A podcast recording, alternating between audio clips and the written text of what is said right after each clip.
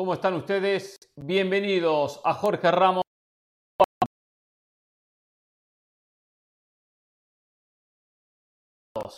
Porque estamos disminuidos, pero, pero no con las mismas ganas, fuerza de siempre. Muy fuerte venimos el día de hoy con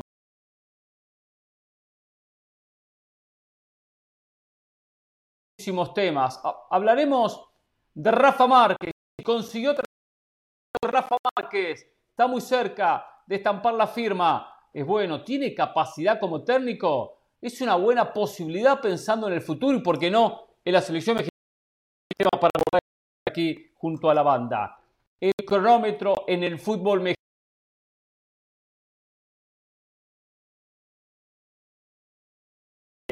Ojo, la idea que no se pierda tiempo cuando se ejecuta un tiro de esquina, cuando se ejecuta un lateral y también cuando la pelota sale de la portería. Hoy se definen los dos primeros eh, clasificados al Mundial de Indonesia 2023. Me refiero categoría sub-20 en lo que a CONCACAF se refiere. Estados Unidos a primera hora ante Costa Rica, Honduras, Panamá en el partido. Habrá dos encuentros para definir ya los cuatro, los cuatro representantes de la CONCACAF. Ayer no pudo y no falló, pero dijo, hoy sin falta voy a estar. Un referente del fútbol con, con experiencia en Europa, en mundiales, toda la selección invitado a la banda la Copa Libertadores de América. Sí, hoy para lo que va a ser el arranque de encuentros de vida por los octavos de final de la competición. Así que expectativa al respecto. Hablaremos también del tema de Barcelona. Estaremos con Moisés Llorens. ¿Por qué? Porque no llega nadie y sigue la puerta de salida. ¿Qué pasa con ¿Qué pasa con Frankie de Jong? ¿Se van o no se van? ¿Qué pasa con Robert Lewandowski? y otros temas también. Vamos a poner a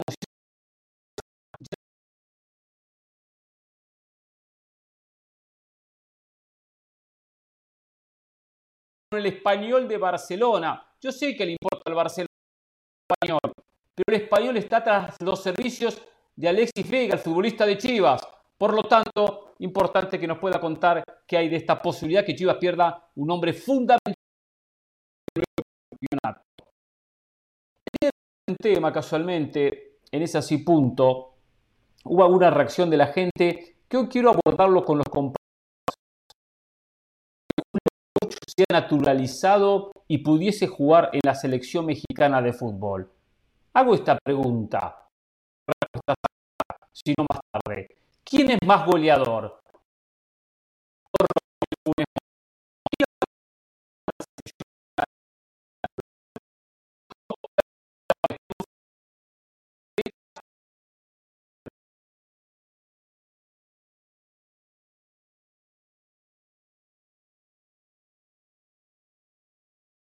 Abordar el tema del Real Madrid y su suerte. Según algunos, y esta gente que habló, gente importante, gente de fútbol, comenzaron muy agresivos y a poquito pasa a veces en la banda con José El Valle, que arranca muy agresivo los programas, pero después está equivocado y toma otro camino.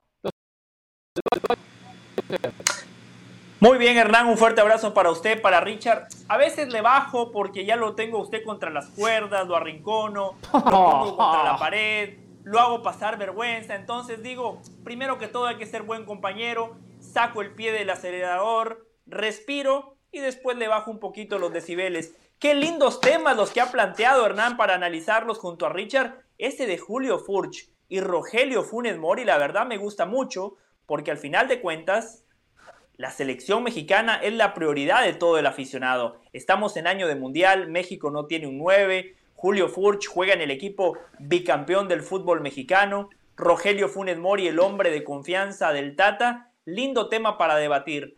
Eh, qué bueno que hoy vamos a hablar de Copa Libertadores, me parece apropiado porque no hay nada más. O sea, hoy no hay nada más. Hoy es un buen día para hablar de un torneo que la verdad le importa poco a la gente, que tiene poca repercusión a nivel internacional, Claramente los directivos de la Comebol no venden bien el producto. Una semana importante porque el viernes arranca la Liga MX y para mí, Hernán, eh, en el Mundial Sub-20 que usted ya mencionaba, mañana Guatemala, mi país, mi selección, se juega la vida contra el favorito, contra la selección nacional mexicana Sub-20. Ganar o morir, ganar, ir al Mundial o perder y verlo otra vez por televisión. El fútbol y la vida es muy sencilla. Eh, pensé que era invitado, que venía de vez en cuando, pero...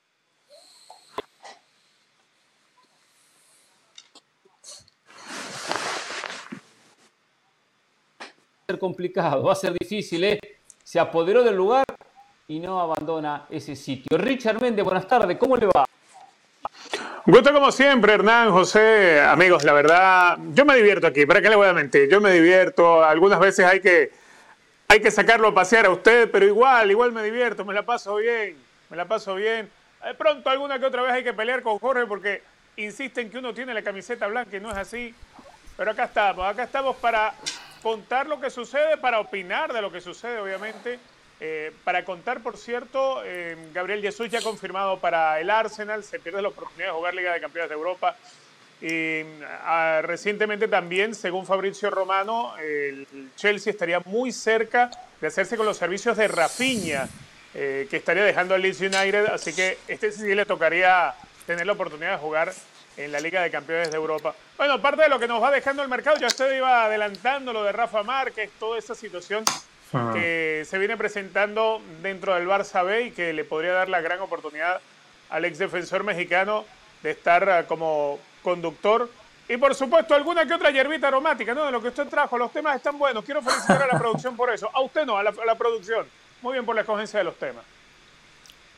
Sí, por supuesto, la producción que hace un gran trabajo, sin lugar a dudas, en este programa encabezado por Edgardo Matei y por Brian García. También Sterling se habla que podría para el equipo de Chelsea esta próxima temporada. Esto es muy bueno para muy bueno para él. Tenemos que irnos a una pausa en Jorge Ramos y su banda, una muy pausa. Mire, Gabriel Jesús se, al Arsenal. Eh, se debilita la delantera del City con Haaland y con Julián Álvarez, perfecto, espacio para los dos. Después de la pausa nos metemos en tema. Rafa Márquez, va a dirigir en Europa. Tiene capacidad, tiene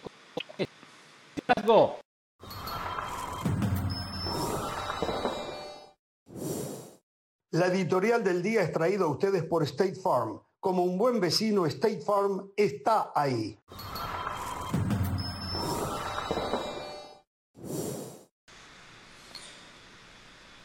Muy bien, decíamos antes de la pausa que Rafa Márquez está muy cerca de convertirse en técnico de un equipo europeo. Sí, no es un gran equipo, no es un equipo con grandes pretensiones, porque simplemente es un equipo donde se terminan formando los jugadores o se terminan de formar. Me refiero al Barcelona B. Está a detalles, a pequeños detalles. En un rato nos contará Moisés Llorens qué es lo que falta para que Rafa Márquez, algo que ya se había mencionado en su momento cuando Laporta eh, asumía como presidente del conjunto culé, que Rafa iba a tomar dicha posición. Bueno, eh, hubo unos problemas legales que impidieron a Rafa en su momento tomar dicha posición, por lo tanto ahora ya lo solucionó y está a, pocas horas, a pocos días de ser técnico del Barcelona B. Para el fútbol mexicano esto es muy bueno, es muy bueno.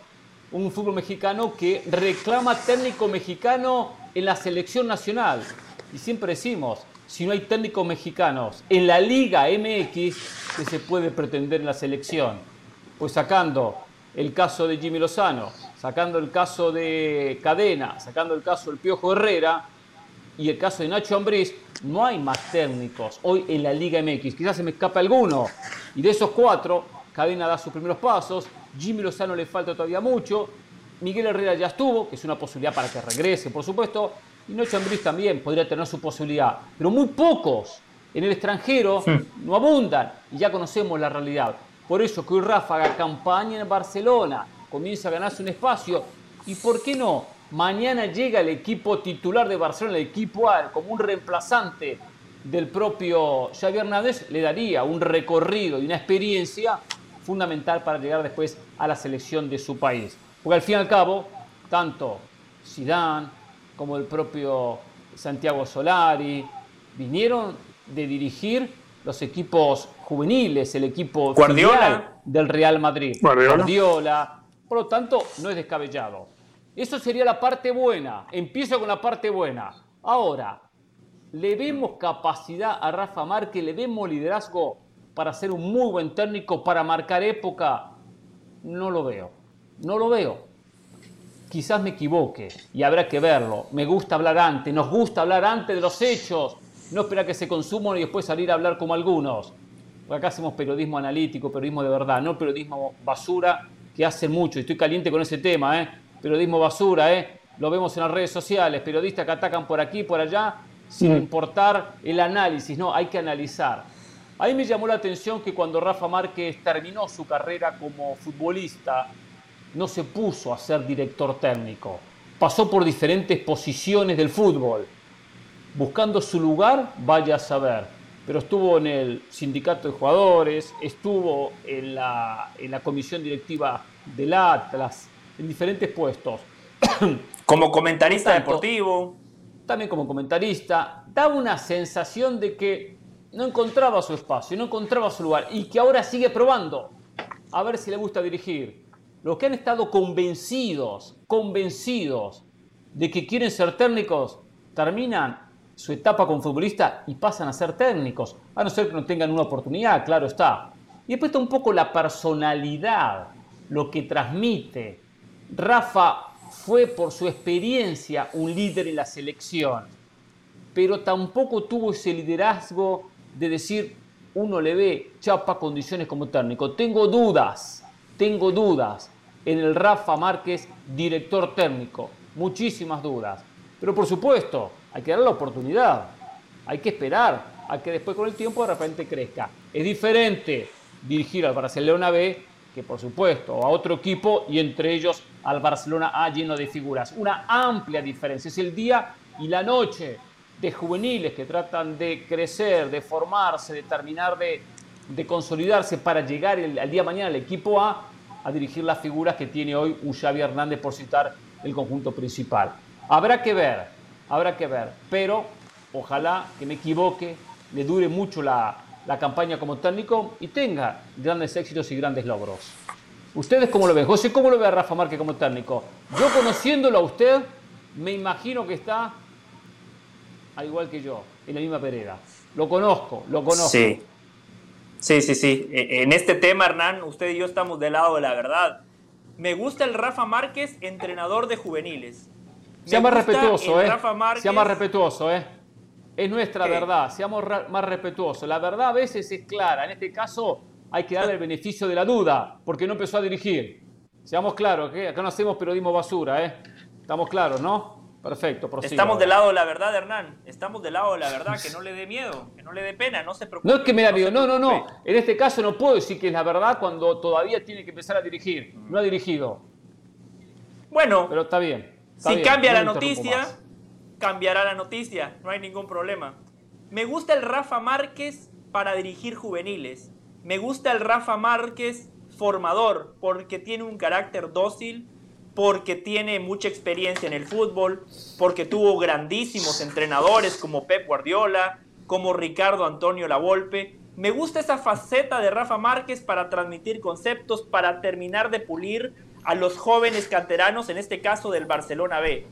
Pero, al igual que usted, yo a Rafa Márquez no le veo perfil para ser el entrenador de un equipo mayor. Eso a día de hoy, ¿no? Por supuesto que las cosas Claro. pueden cambiar. Por supuesto que Rafa se puede preparar, eh, puede estudiar, puede... Quizás esté preparado. conceptos. Quizás está Puede ser. preparado.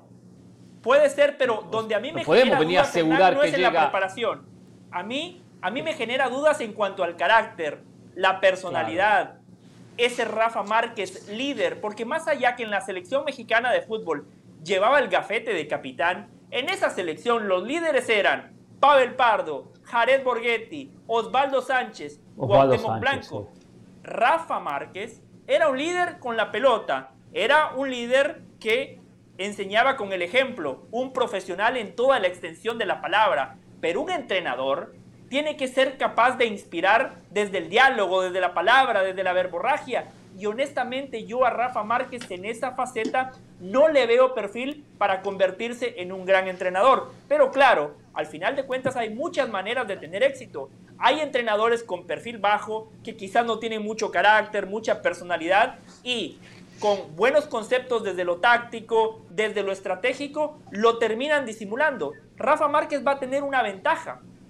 Por su pasado como futbolista, por ese éxito que tuvo como jugador, ya de inmediato el futbolista lo ve de manera distinta. Le da un respeto que quizás no le da a otros entrenadores, pero a día de hoy, Hernán, me parece que es un muy buen entrenador para los juveniles. Todavía no lo veo preparado para dirigir a un equipo mayor, mucho menos a la selección mexicana de fútbol, donde hay muchísima presión, donde no nada más hay que lidiar con los futbolistas, hay que lidiar con los directivos, con la prensa y con todo lo que conlleva dirigir a una selección mexicana de fútbol. Pero para México es positivo que por lo menos un entrenador mexicano dirija fuera de su territorio, más allá de que sea a los juveniles del Barcelona.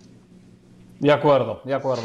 En aquel entonces, Richard, Rafa Márquez, de lo que comentaba José, al estar jugando en el Barcelona, tenía de por sí una ventaja por encima del resto porque era muy diferente estar jugando en la Liga MX que estar en el Barcelona. Había una ventaja de por sí, era como un estatus que lo posicionaba como capitán y como líder, independientemente que la personalidad no lo llevaba quizás a tener ese liderazgo que tenía otros jugadores que bien nos mencionó José del Valle. Pero ese estatus que uno se gana por estar en un equipo tan importante como era el Barcelona. Hoy cuando uno recuerda o cuando hace un balance rápido de jugadores mexicanos en la historia, hay que pensar en dos, Hugo Sánchez y Rafa Márquez. El primero triunfó en el Real Madrid, el segundo en el Barcelona. ¿Su punto de vista, Richard? A ver, yo, yo interpreto que si bien Rafa Márquez no es el líder del verbo, del, del, eh, dar el, grito que, que, mueva al grupo, ese liderazgo, pues no, ese no lo tiene. El liderazgo de actitud sí, de garra, de anticipo eh, eh, en, cuanto a lo que tenía que hacer en, la cancha, de entendimiento y riqueza táctica también, porque Rafa Márquez eh, convivió mucho tiempo en el Barcelona en partidos en los cuales hacía de cinco y estaba muy cerca de los jugadores más talentosos. Y vaya que en aquel momento el Barcelona jugaba a un fútbol mucho más vistoso y más efectivo de lo que es hoy en día. También esa capacidad de ser un defensor, de ser alguien con ese, ese, ese carácter en la cancha, quizá le faltaba verbo, sí, quizá ese verbo pues va a tener que aprenderlo, va a tener que aprender a ser explosivo para eh, poder eh, trasladar eso a los jugadores que vaya a dirigir. Lo veo ideal obviamente para categorías juveniles, sí lo veo así, y más en una institución como el Barcelona, porque creo que eh, Rafa Márquez los tomaría ya en esa última etapa, ya en esa última etapa del trabajo de inferiores, ya hay jugadores que, que van a tener ese carácter ya formado. Creo que ese es el eslabón que falta y creo que por eso Rafa Márquez eh, apenas a la salida de Sergio Barjuan, es Rafa Márquez eh, el primero que entra en consideración para hacerse cargo de, este equipo que está en el paso previo para llegar al primer equipo del Fútbol Club Barcelona. ¿Qué es lo importante ahí? Yo creo que lo importante es que Rafa Márquez tiene que ir identificando quién es el que está para llegar rápido al primer equipo, quién es el que está para subir al equipo que dirige Xavi. Eh, Rafa Márquez compartió con Xavi, con Iniesta en la misma mitad de la cancha los entiende bien, entiende bien lo que se necesita para ser jugador de ese, para mí mal llamado Gen Barça, porque para mí eso no existe, pero sí de esa filosofía de juego que le dio al Barcelona aquellos éxitos durante mucho tiempo. Ciertamente también hoy hay, hay muchachos, una necesidad en México de conseguir un técnico mexicano exitoso europeo para que se ocupe de la, de la selección. Y eso por ahora, mm, lo más cercano es lo que, lo que tiene el Vasco Aguirre. Eso hoy no se tiene. Es como en algún momento, cuando surgió Giovanni Dos Santos dentro del Barcelona, ya se trataba de hacer creer que Giovanni Dos Santos iba a ser el Messi mexicano dentro del Barcelona. No hay que estar buscando. Eh, no hay que estar buscando dentro de un espejo, porque en el espejo te terminas viendo a ti mismo. No hay que estar necesitado y urgido de una figura como que tú la vayas a poner de contrapeso a lo que hay en el resto. Hoy México no tiene un entrenador mexicano porque los que tuvo lo intentaron y hoy en día el puesto se le ofreció al Tata Martino, que es un técnico probado, es un técnico que llegó a finales de Copa América, es un técnico que dirigió en Europa. Eso es lo que hoy le corresponde a México. Si quieren tener un técnico del mismo nivel, pues tiene que empezar por ahí, tiene que empezar como lo que está empezando a hacer Rafa Márquez. O hay que empezar a convencer al Vasco Aguirre de que vuelva a ser técnico de la selección mexicana, pero poco más. hay que reciclar, ¿eh? Claro, si no es reciclar, no hay, que reciclar no hay que estar buscando donde todavía no hay. Claro, claro, y no hay que buscar donde no hay.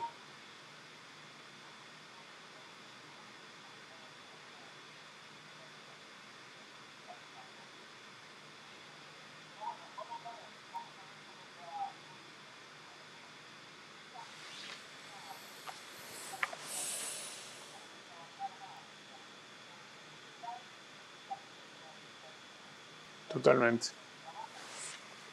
Desde juveniles, pasa por todas las categorías.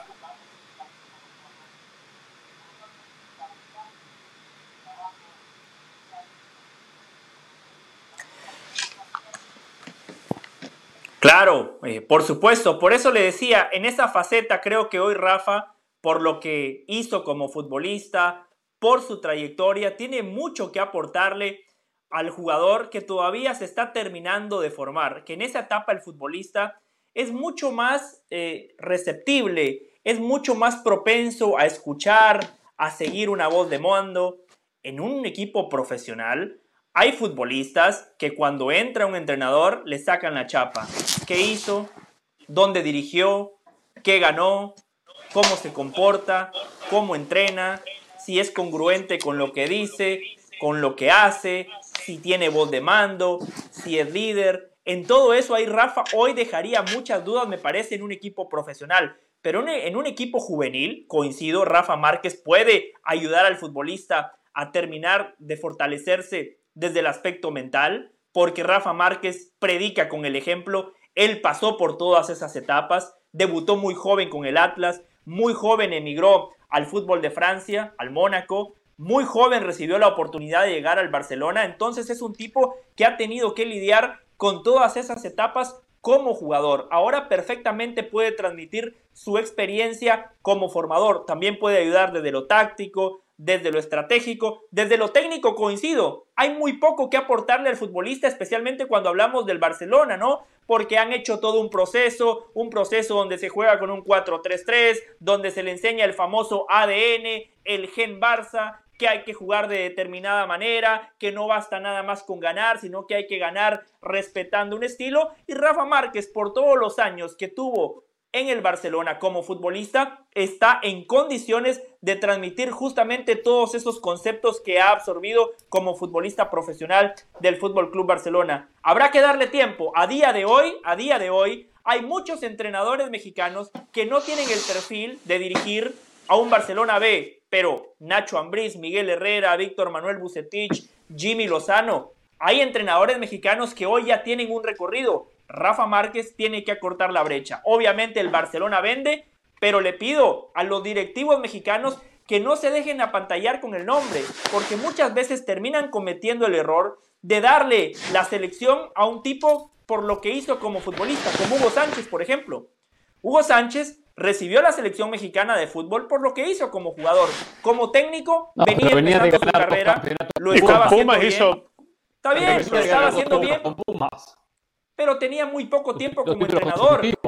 Y eso no pasa nada más en México. Mire, mira el Barcelona, mira el Barcelona. ¿Por qué dirigió Kuman? Por lo que hizo como futbolista por su pasado como jugador, porque le dio la primera Champions al Barça. El Kuman entrenador todavía no, no había demostrado mucho. Andrea Pirlo en la Juve, ¿por qué recibió la Juve? Por lo que hizo como jugador. A eso voy, Hernán Pereira. Sí.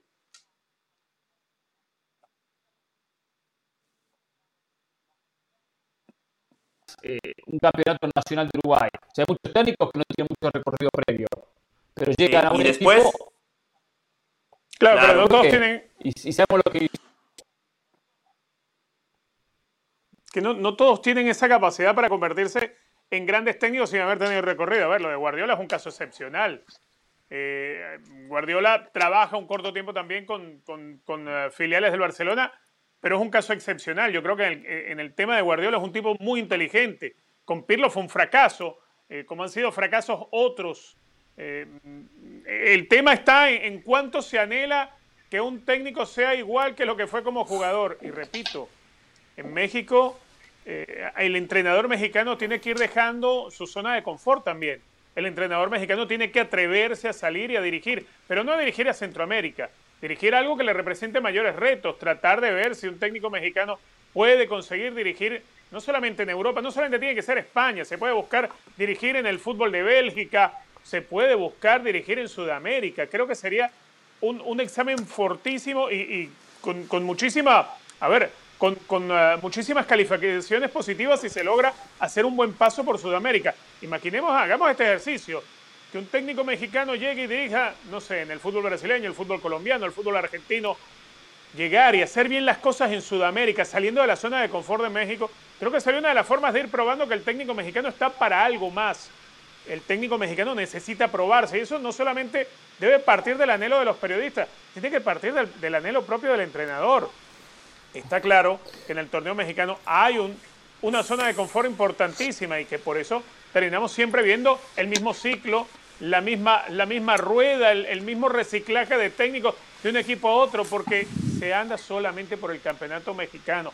Hay que atreverse, hay que tratar de, saltar, de saltar el muro, ir para el otro lado, tratar de llegar y dirigir y, buscar ser exitoso en otras latitudes donde las comodidades, donde el entorno no sea el mismo que hoy tienes y que es el que da esa, esa zona de confort. Bueno, pero Richard, que, le va a dar un crecimiento notable al, al entrenador mexicano. Para Rafa, ir al Barcelona B tampoco es salir de una zona de confort, o sea, es una no, ciudad No, no, estamos hablando del Barcelona, claro, pero, pero el, claro, que alguien se, me estoy refiriendo al, conglomerado no tienen esa chance, no tienen esas posibilidades porque no tuvieron una carrera futbolística como la que hizo Rafa Márquez. Hoy Rafa Márquez no recibe esta oportunidad por la gran preparación que tiene como entrenador, porque eh, es un tipo que vaya a revolucionar el fútbol. Recibe la oportunidad, Richard, porque jugó en el Barcelona, porque tiene un pasado, porque coincidió con John Laporta, porque es un tipo querido por los aficionados, porque representa el ADN Barça, no por lo que sea Rafa Márquez como entrenador que a día de hoy tiene un signo de interrogación grandísimo. Sí, bueno, habrá que ver. Vamos, vamos unos la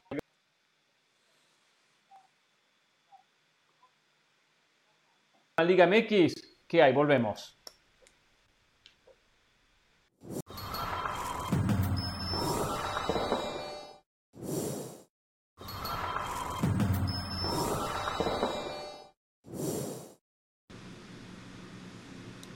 Hay algo que va a dar comienzo, que se va a comenzar a utilizar en la Liga MX, tengo entendido a partir del viernes de, esta, de este inicio del torneo Apertura 2022-2023, donde el Valle buscó un poco de información, va a compartir con nosotros, que tiene que ver con tratar que los partidos los minutos de juego sean los minutos concretos, el, promedio de minutos jugados y no el tiempo que se pierda con la pelota muerta, aumente y se acerca a los 60 minutos por partido.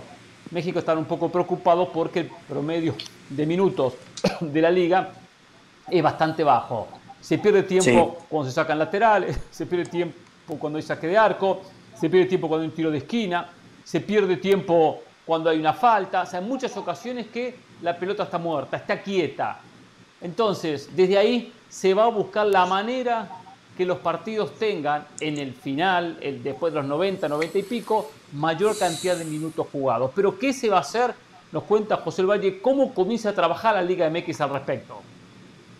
Claro que sí, Hernán. Richard, hace tres años la Liga MX hizo un estudio para determinar el tiempo efectivo de juego en los partidos de la Liga MX. En promedio, un partido del fútbol mexicano de 90 minutos, más el tiempo agregado, de tiempo efectivo tenía entre 47 y 49 minutos. Muy bajo. Tomemos en cuenta que la Champions, que es donde más fluido se hace el juego, en ese entonces tenía un promedio cercano a los 58 minutos de tiempo efectivo. Abajito de la Champions estaba la Premier, con 57 minutos. Entonces, los directivos ¿Cuánto, ¿Cuánto dijo, perdón, la, Liga MX? 50 Entre 47 y 49 hace tres años, Hernán. Entre 47, a 49. Qué bajo. Muy bajo. Muy bajo, bajísimo.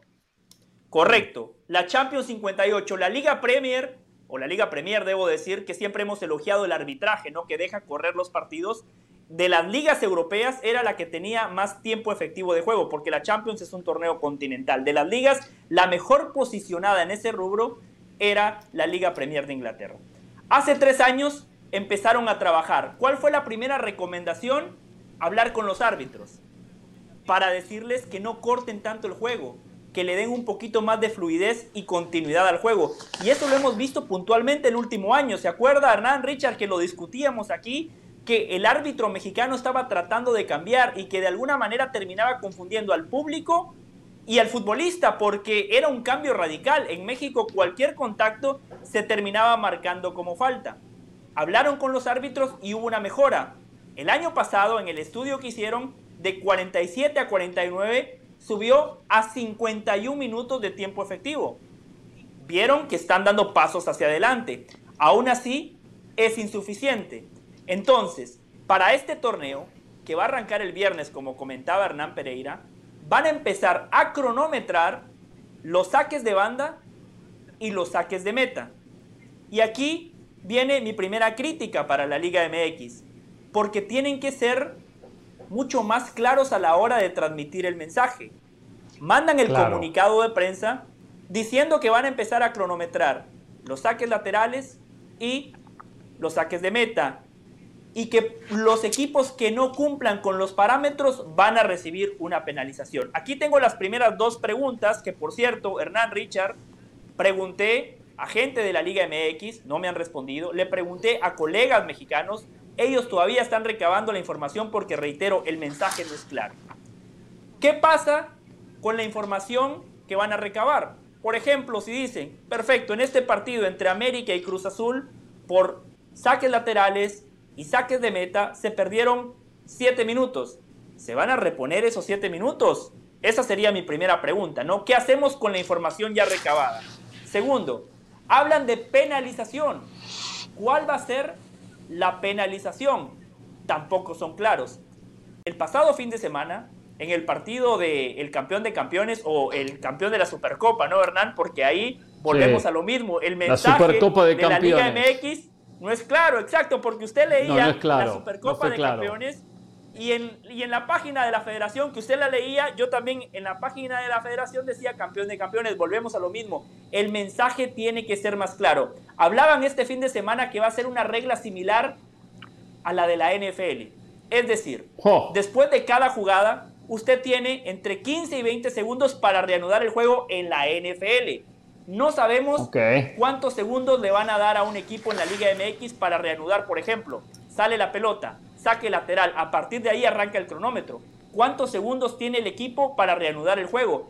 No son muy claros, no son concretos en el mensaje. De igual manera, yo aplaudo el fondo, porque lo que se busca es agilizar el juego, que haya continuidad, que incrementen los minutos de tiempo efectivo. Perdón, a ver, José, para estar claro, el lateral es uno de los puntos a trabajar. Pero la idea que es que el lateral se ejecute, no sé, en 10 segundos, en 5 segundos, que haya un tiempo determinado para ejecutar el lateral. O sea, esa va a ser correcto. la idea. Esa es la idea. Ahora, esa es la idea de acuerdo a, lo que yo leí. Todavía no se ha dado a conocer todavía cuánto tiempo van a tener cada uno de los equipos o de los jugadores que ejecutan el lateral. No se conoce esa información. Es correcto, Hernán. Aquí tengo el comunicado y no habla de parámetros para reanudar el juego. Dice que lo van a cronometrar habla de penalizaciones, pero tampoco dice cuál va a ser la penalización para el equipo que termine superando el cronómetro a la hora de reanudar el juego. Entonces, la idea es buena, el fondo es bueno, pero si el mensaje no es claro, si el mensaje no es concreto, Hernán, si usted, Richard y yo no lo desciframos, imagínese el aficionado. Seguro. No, y el futbolista. El futbolista no vive informado como nosotros. Por lo tanto, tiene que saber va a comenzar un campeonato, las reglas, ¿qué cambian? Hay que apurarse a sacar un lateral. Tengo tantos segundos para sacar un lateral. Perfecto, hay que sacarlo. Hay que mover la pelota rápido. O sea, tiene que haber de esa manera una comunicación hacia el futbolista. Está todo mal, está todo mal. A ver, yo entiendo que sí, en los saques de meta, cuando un equipo está ganando y quiere jugar con el tiempo, es uno de los instantes donde se pierde tiempo de manera inútil. Sí. Pero los saques de banda, por favor. Donde, donde más se pierde tiempo de un partido de fútbol no es en los saques de banda. Pero, más se pero pierde tiempo en un Richard, partido de fútbol es En cuando de un jugador acuerdo, está ¿eh? fingiendo una lesión que no tuvo.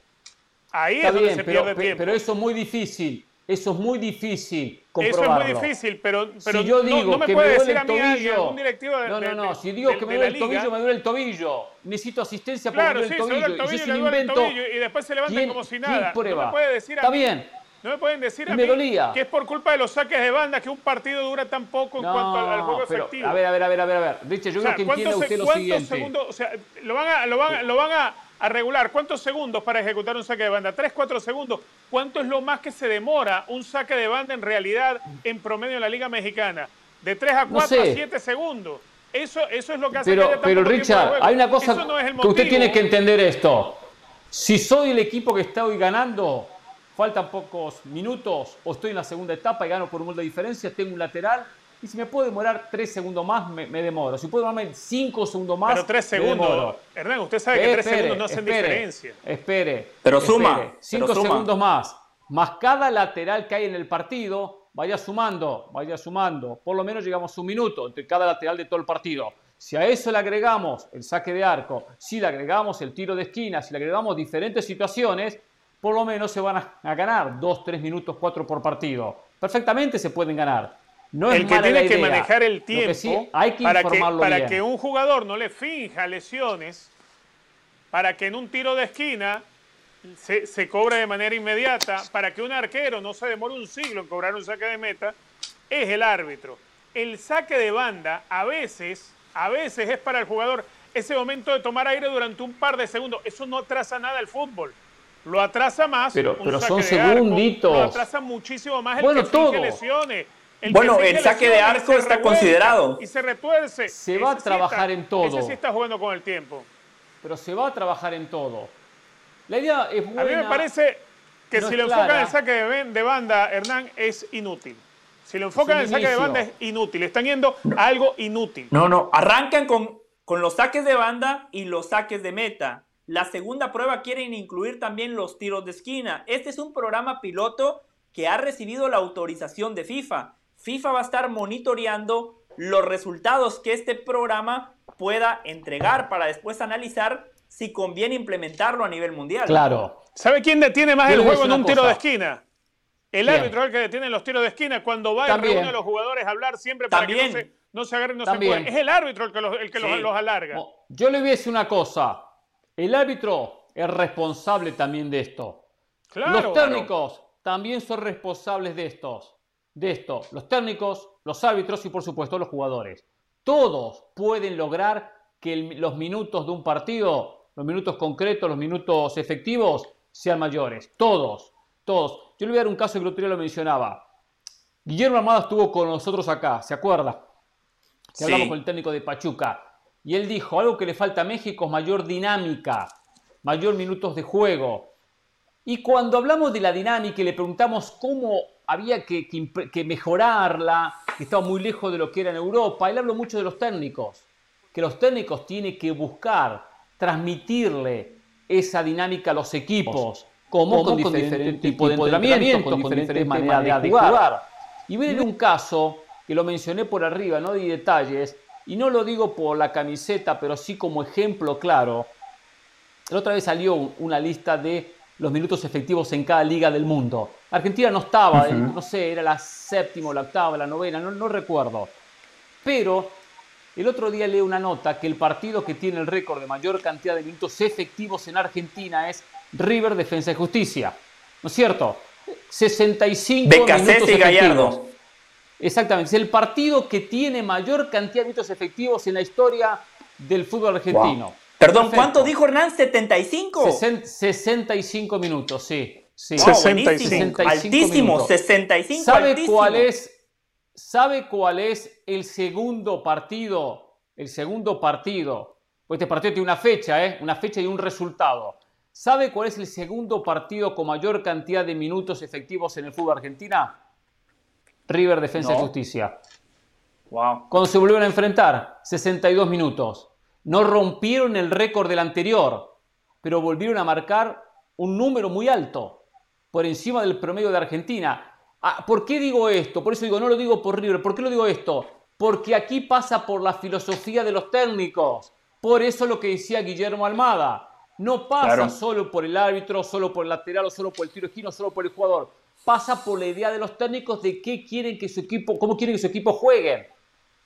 Entonces, lo que iba con el caso de River Defensa y Justicia, que no es casualidad que los mismos equipos tienen el mejor y el segundo mejor promedio de minutos efectivos. No es casualidad, es la manera que se juega.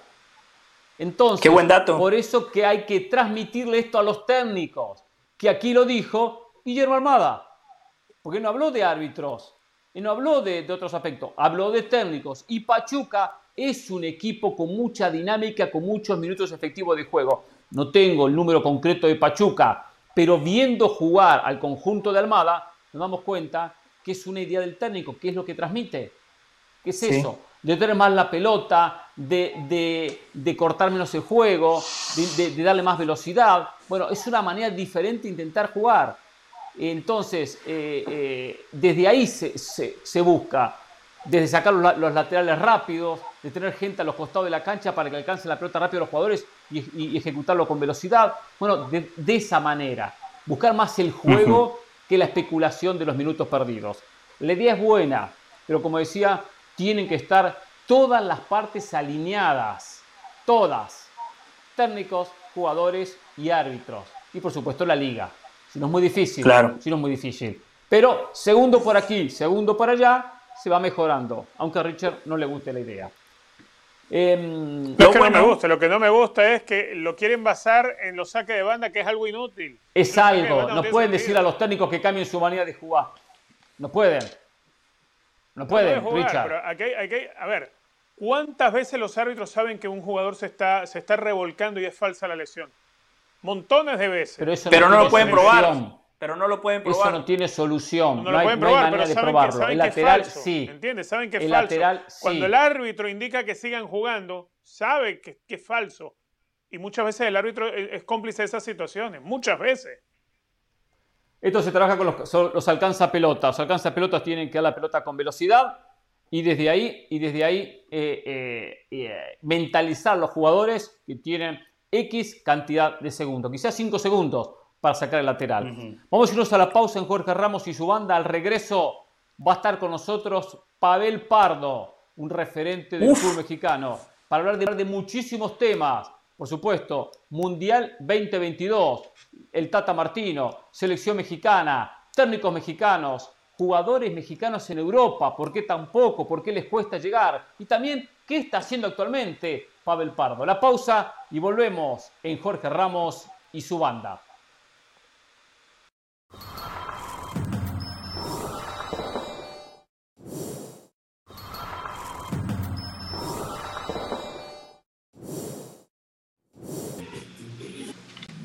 ¿Qué hubo, hermano? Qué lindo poder hablar lindo en este poder programa hablar con este alguien programa que con le pegó alguien la que le pelota, pegó la cómo le pelota, pegaba, cómo le pegaba, cómo le pegaba Sí. lo libre, qué pegada que tenía, ¿eh? Con alguien que recorrió canchas del fútbol, Ya, en, de Europa, fútbol en Europa. en diferentes lugares del mundo, en Copas del Mundo, en México. Un hombre como Pavel Pardo, quien está con nosotros. Que ayer lo prometimos, no pudo estar por algunos compromisos personales, pero hoy cumplió, ¿eh? No se iba a fallar, eso no teníamos ninguna, ninguna duda. El saludo, Pavel, ¿cómo te va? Bienvenido, ¿cómo estás? ¿Cómo estás? Bien, muy bien, gracias a todos. Así es, Hernán, una disculpa que ayer tuve un imprevisto, ya no, no pude estar a la hora, pero aquí estamos, como, como lo has dicho, eh, bien prometido y, a, y, aquí estoy, muy contento de, de siempre estar con ustedes, de, de, poder hablar, de poder charlar, que siempre lo sigo y bueno, les mando un gran saludo a todos ahí, a, a Richard, a, a quién más, a José del Valle José, y José. bueno, la gente que está. Gracias, Pavel, gracias por el saludo, el abrazo, por supuesto. A ver, primero, eh, te veíamos hace muy poco como comentarista, ahora no te hemos visto en esa posición, pero ¿qué es de la vida de Pavel Pardo? ¿Qué está haciendo Pavel Pardo? Me imagino que algo ligado al fútbol, que la pelota siempre tiene que estar cerca. Tiene que estar cerca. ¿Estoy en lo correcto? ¿Estoy en lo correcto? Estás en, estás en lo correcto, Hernán. Pues mira, exactamente hoy estamos haciendo varias cosas ligadas al fútbol y una de ellas invitar a toda la gente que el, el día 2 y 3 estaremos ahí por Florida, en Daytona, que es un evento muy interesante. para que la gente vaya, asista, va a haber un partido de leyendas, va a haber música, festival, Daytona Fest, eh, en, una, en una, bueno, se adapta una cancha de fútbol a la pista de racing, que va a ser muy interesante. Y bueno, se combina el festival de música, un, partidos de leyendas, un partido oficial también eh, clásico colombiano. Entonces, esa es una de las cosas interesantes que estamos haciendo, eh, poder reunir a muchas leyendas sudamericanas, algunas europeas, eh, el caso de, Verón, el caso de Macherano, eh, Trezeguet, Silvestre, bueno, gente, gente mm, mm. realmente que recorrió el mundo eh, y por ligas importantes en Europa. Entonces va a ser un, un lindo, lindo partido para que la gente vaya, asista, se divierta con la familia. Qué bueno, qué bueno. Para contar a la gente, esto es en Daytona, eh, o sea, en lo que es la mitad de la Florida, podríamos decir, sobre la costa este, sobre la costa este, no tan al sur, por ejemplo, donde está Miami. Eh, eh, ¿Hay alguna, algún lugar donde la gente, que ahora, estoy viendo en pantalla, daytonasoccerfest.com, la gente puede entrar en esa página para buscar información del partido, del evento, de los horarios? ahí está toda la información, me imagino, Pavel. Exacto, ahí está toda la información, la, gente puede entrar, eh, puede ver todo lo que va a haber, va a haber, como lo dije, va a haber música, eh, va a haber fútbol, y bueno, esa es la idea, ¿no? De este soccer, Daytona Soccer Fest, que no solo es el fútbol, sino que lo sabemos, ¿no? El fútbol nos une, la música nos une con grandes artistas eh, como Alejandro Rowe. Entonces, creo que es muy interesante lo que se va a hacer, reunir a tanta personalidad, a tantos jugadores, leyendas, que, bueno, hoy algunos seguimos activos en otra parte del fútbol, unos como entrenadores, otros como presidentes de un club, directores deportivos, entonces creo que va a ser muy importante y la gente se va a divertir en este gran evento. Macherano, como el Mundial de No, no, no. Ah, yo quería enfrentarlos otra vez. ¿Otra vez? Ay, claro, que tenerlos claro, que tenerlos después, estoy viendo, estoy viendo eh, están lindos los equipos, ¿eh? Están buenos los equipos. claro, mejor tenerlo de lado. Ahora, eh, me imagino, por lo que nos comentas, Pavel, o sea, que es un evento, para pasar todo el día. todo el día. Eh, ¿Estoy en lo correcto? ¿Y a qué hora comienza? Y nos decías, ¿esto qué es? ¿Sábado y domingo? ¿O viernes y sábado? el evento mayor va a ser Esa es la realidad, no todo. el, sábado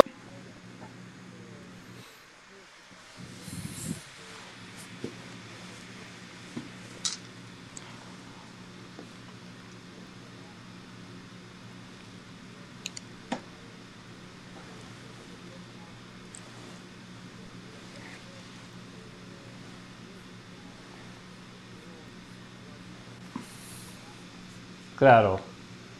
Comida. Comida, seguramente. Para que vaya José el Valle, tiene que haber comida. si no, José el Valle. Y que pague Pavel. Claro, están invitados. Grande, Pavel. Grande, Pavel, grande. Perfecto, muy buena, Perfecto, muy buena para pasar el fin de para semana previo el 4 de julio, 4 de julio en Daytona. En Daytona. decías que es en el mismo lugar, en el mismo lugar donde está el circuito, donde, donde corre, entre otros, NASCAR. Uh -huh. NASCAR. Exactamente. Corre el circuito, se adapta a una cancha de fútbol y bueno, ahí, ahí se van a tener los partidos de fútbol. Perfecto. Pavel Pardo está solamente, Pardo vinculado, está solamente a vinculado a, eventos como el que nos menciona o estás también otra función otra ligada al fútbol. Al fútbol. Sí, comento exactamente, siempre ligado al fútbol, eh, bueno, con otras cosas también en México que tenemos un negocio de asesoría patrimonial donde les damos asesoría no solo a los jugadores, eh, obviamente a empresarios, eh, y bueno, tenemos una, una, empresa que se dedica a toda esta parte de, de asesoría patrimonial. Después, claro. en la parte del fútbol, eh, tenemos una empresa donde uno de mis socios es el, Claudio López, el Piojo López, que hoy... Ah, el Piojo López. En, Córdoba, y hacemos todo lo que tiene que ver con temas de representación de jugadores. Entonces, oh, okay. eh, hace rato lo, lo, que hablaban un poco de, de los jugadores, de, de, de, la liga hoy en México y la idea pues, obviamente es jugadores mexicanos al extranjero, eh, acompañarlos, que la una agencia de representación, es guiar a los jóvenes, acompañar a los jóvenes en su carrera, también no tan jóvenes, ¿no? esa es la idea por la experiencia que hemos tenido en el fútbol y que nosotros creemos que la forma, la parte de poder eh, ayudar y hacerles que el camino que nosotros su momento lo hicimos, vivimos esa parte como jugador, como empresarios o como representantes, pues tratar de ayudar y tratar de guiar a los jugadores, porque creo que eso es hoy muy importante, no solo guiarlos en la parte deportiva, la parte, como le he dicho también, financiera, la parte humana, y que ellos crezcan como deportistas, pero también como seres humanos. Eso es, es, algo muy importante. Entonces nosotros es lo que hacemos, la compañía, nuestra filosofía es acompañar a los jugadores para que muchos están, que están jóvenes cumplan sus sueños y los que ya están jugando en primera división, que tienen aspiraciones para llegar lejos, para llegar a ligas competitivas como son las europeas, eh, la Champions League, el UEFA League, todos estos campeonatos. Y nosotros estamos detrás dándoles el seguimiento, eh, la línea de la guía para poder tener éxito, porque creo que también es muy importante hoy, Creo que los jóvenes hoy tienen que tener un lineamiento, una guía y nosotros nos convertimos en esa parte donde acompañamos la carrera del jugador y no solo en la parte cuando están productiva, también el después de jugador, ¿no? Porque muchos no se preparan, no están listos para encarar pues, lo que es la vida y que se termina el fútbol, como le hemos dicho, es, una burbuja, es un, nicho pequeño y un mercado pequeño, privilegiado sí, pero después, ¿qué sigue después? Y eso eh, es lo que nosotros estamos haciendo para poder ayudarles de en una manera carrera productiva y después que cada uno se dedique o quisiera dedicarse ligado al fútbol, eh, mismo medios de comunicación, entrenadores, directores deportivos y bueno, etcétera. Muy bueno, muy bueno. Y es verdad, es cierto, muchas veces el futbolista necesita ese asesoramiento. Porque una carrera corta, 30 años y termina su carrera, 30 y pico, pero es verdad, saber cómo enfrentar la vida y también saber ir transitando por la misma. ¿eh? Cuántas veces que toman malas decisiones los jugadores y después lo termina pagando muy, pero muy caro. Eh, Pavel. Y eso, Pavel, perdón, que te interrumpa.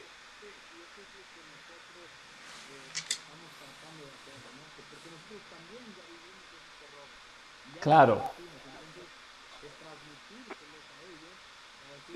Nosotros cometimos estos errores y por ahí no es el camino. El camino ese, ese es este que te estamos mostrando, que, que, queremos que no se repitan esos errores para que tú tengas algo mejor.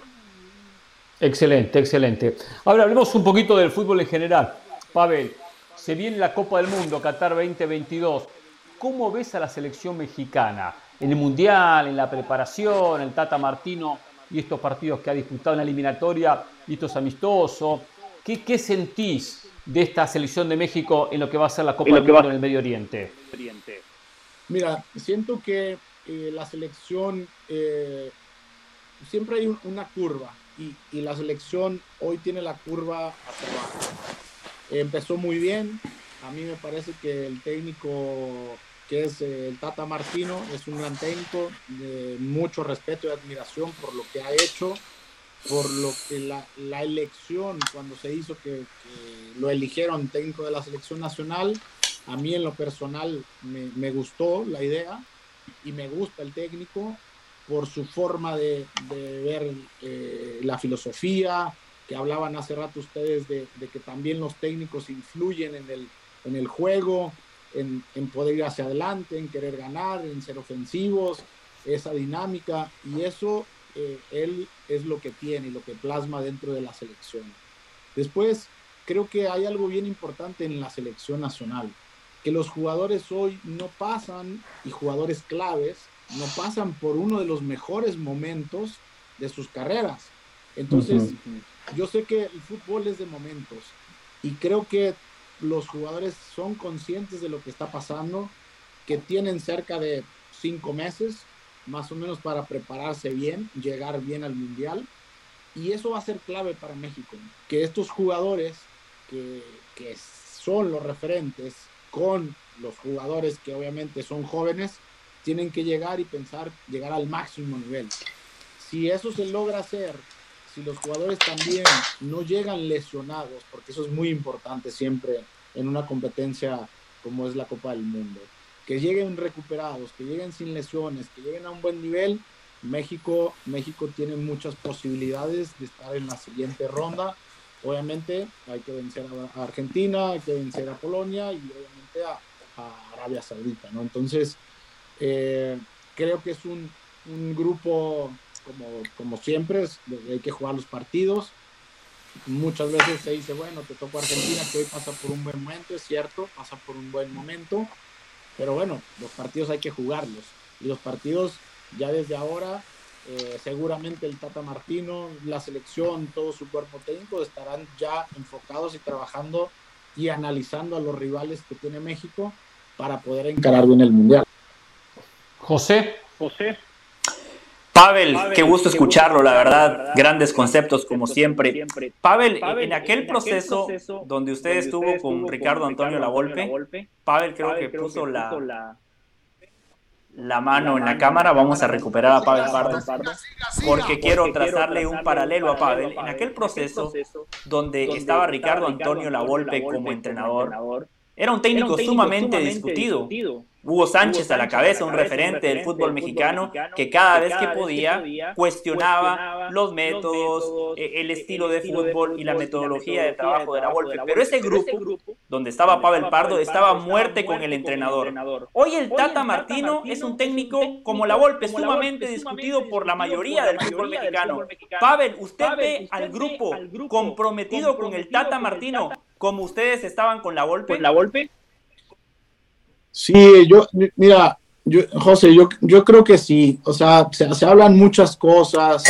Eh, yo he estado muy de cerca, sobre todo de fuera, pero también con información dentro de, la selección. Eh, los jugadores, a ver, cuando eres jugador de fútbol, pues tú eres el primero en, querer que las cosas salgan bien. Y muchas veces, eh, como lo he dicho, pasas por, por, por un momento difícil por momentos donde no estás en el mejor nivel. Y yo estoy consciente de que los jugadores saben lo que se juegan, saben lo que es una Copa del Mundo y creo que pues, ellos lo tienen que demostrar. Al final de cuentas, yo sí veo un equipo comprometido con el técnico, pero más que comprometido con el técnico, es con su país, con su selección. Eh, el técnico obviamente hoy es el Tata Martino y merece todo el respeto y merece todo el apoyo también no solo de los jugadores, que los jugadores lo tienen que eh, demostrar en la cancha con actuaciones, pero también de la parte de fuera, ¿no? Los medios de comunicación, eh, al, ser a lo mejor un ex seleccionado, pues también ves de otra forma eh, y analizando bien, porque muchas veces se le critica a la selección, pero siempre he dicho, bueno, si se le va a criticar, hay que criticarlo por el funcionamiento, por el desempeño individual también de los jugadores y también colectivo, ¿no? Y, lo ha dicho en varias, en varias entrevistas el Tata Martino, que dice, bueno, no pasamos por un buen momento, pero, pero bueno, estamos tratando, ¿no? Entonces, por ejemplo, se hablaba el otro día de, carencia de gol. Y yo pregunto, ¿cuántas situaciones de gol generó? ¿Cuántas veces el extremo desbordó? ¿Cuántas veces los volantes llegaron al área, cuántos disparos eh, hizo un volante o cuántos pases filtrados. O sea, si vamos a todo eso hay que hacer el análisis completo también. Claro, claro, una más, de mi parte para dejar a Richard. Antes, José, ah, a ver si podemos arreglar una cuestión con la cámara de Pavel Pardo. Si hacemos una pequeña pausa, como la producción lo, diga, y, arreglamos la cámara de Pavel para continuar con él con esta entrevista tan, tan jugosa. Eh, con conceptos de un hombre con muchísima experiencia como Pavel Parde. Pausa y volvemos en Jorge Ramos y su banda. Por fin.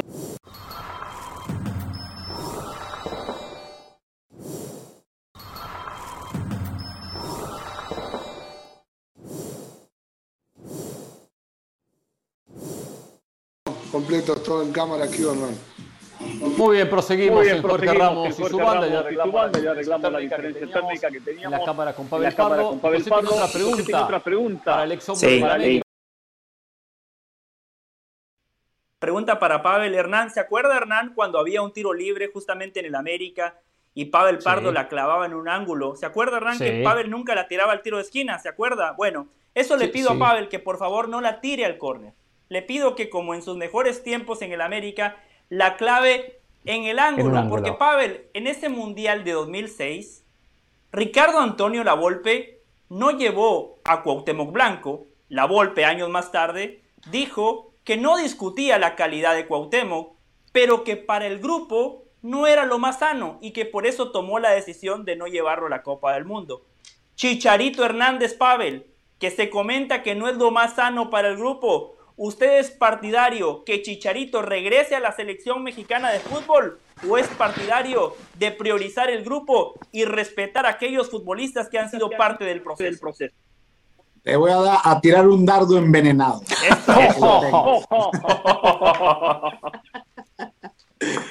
Mira, muy fácil. En la selección están los que quieren estar, ¿ok?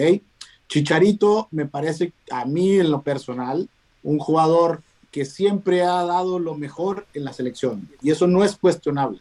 Siempre ha dado lo mejor. Se ha hablado, vuelvo a lo mismo, se habla siempre de muchas cosas, de muchos chismes, que si es, que si no, que pasó, que si no sé qué. Bueno, al final de cuentas, creo que él es consciente de lo que representa la selección.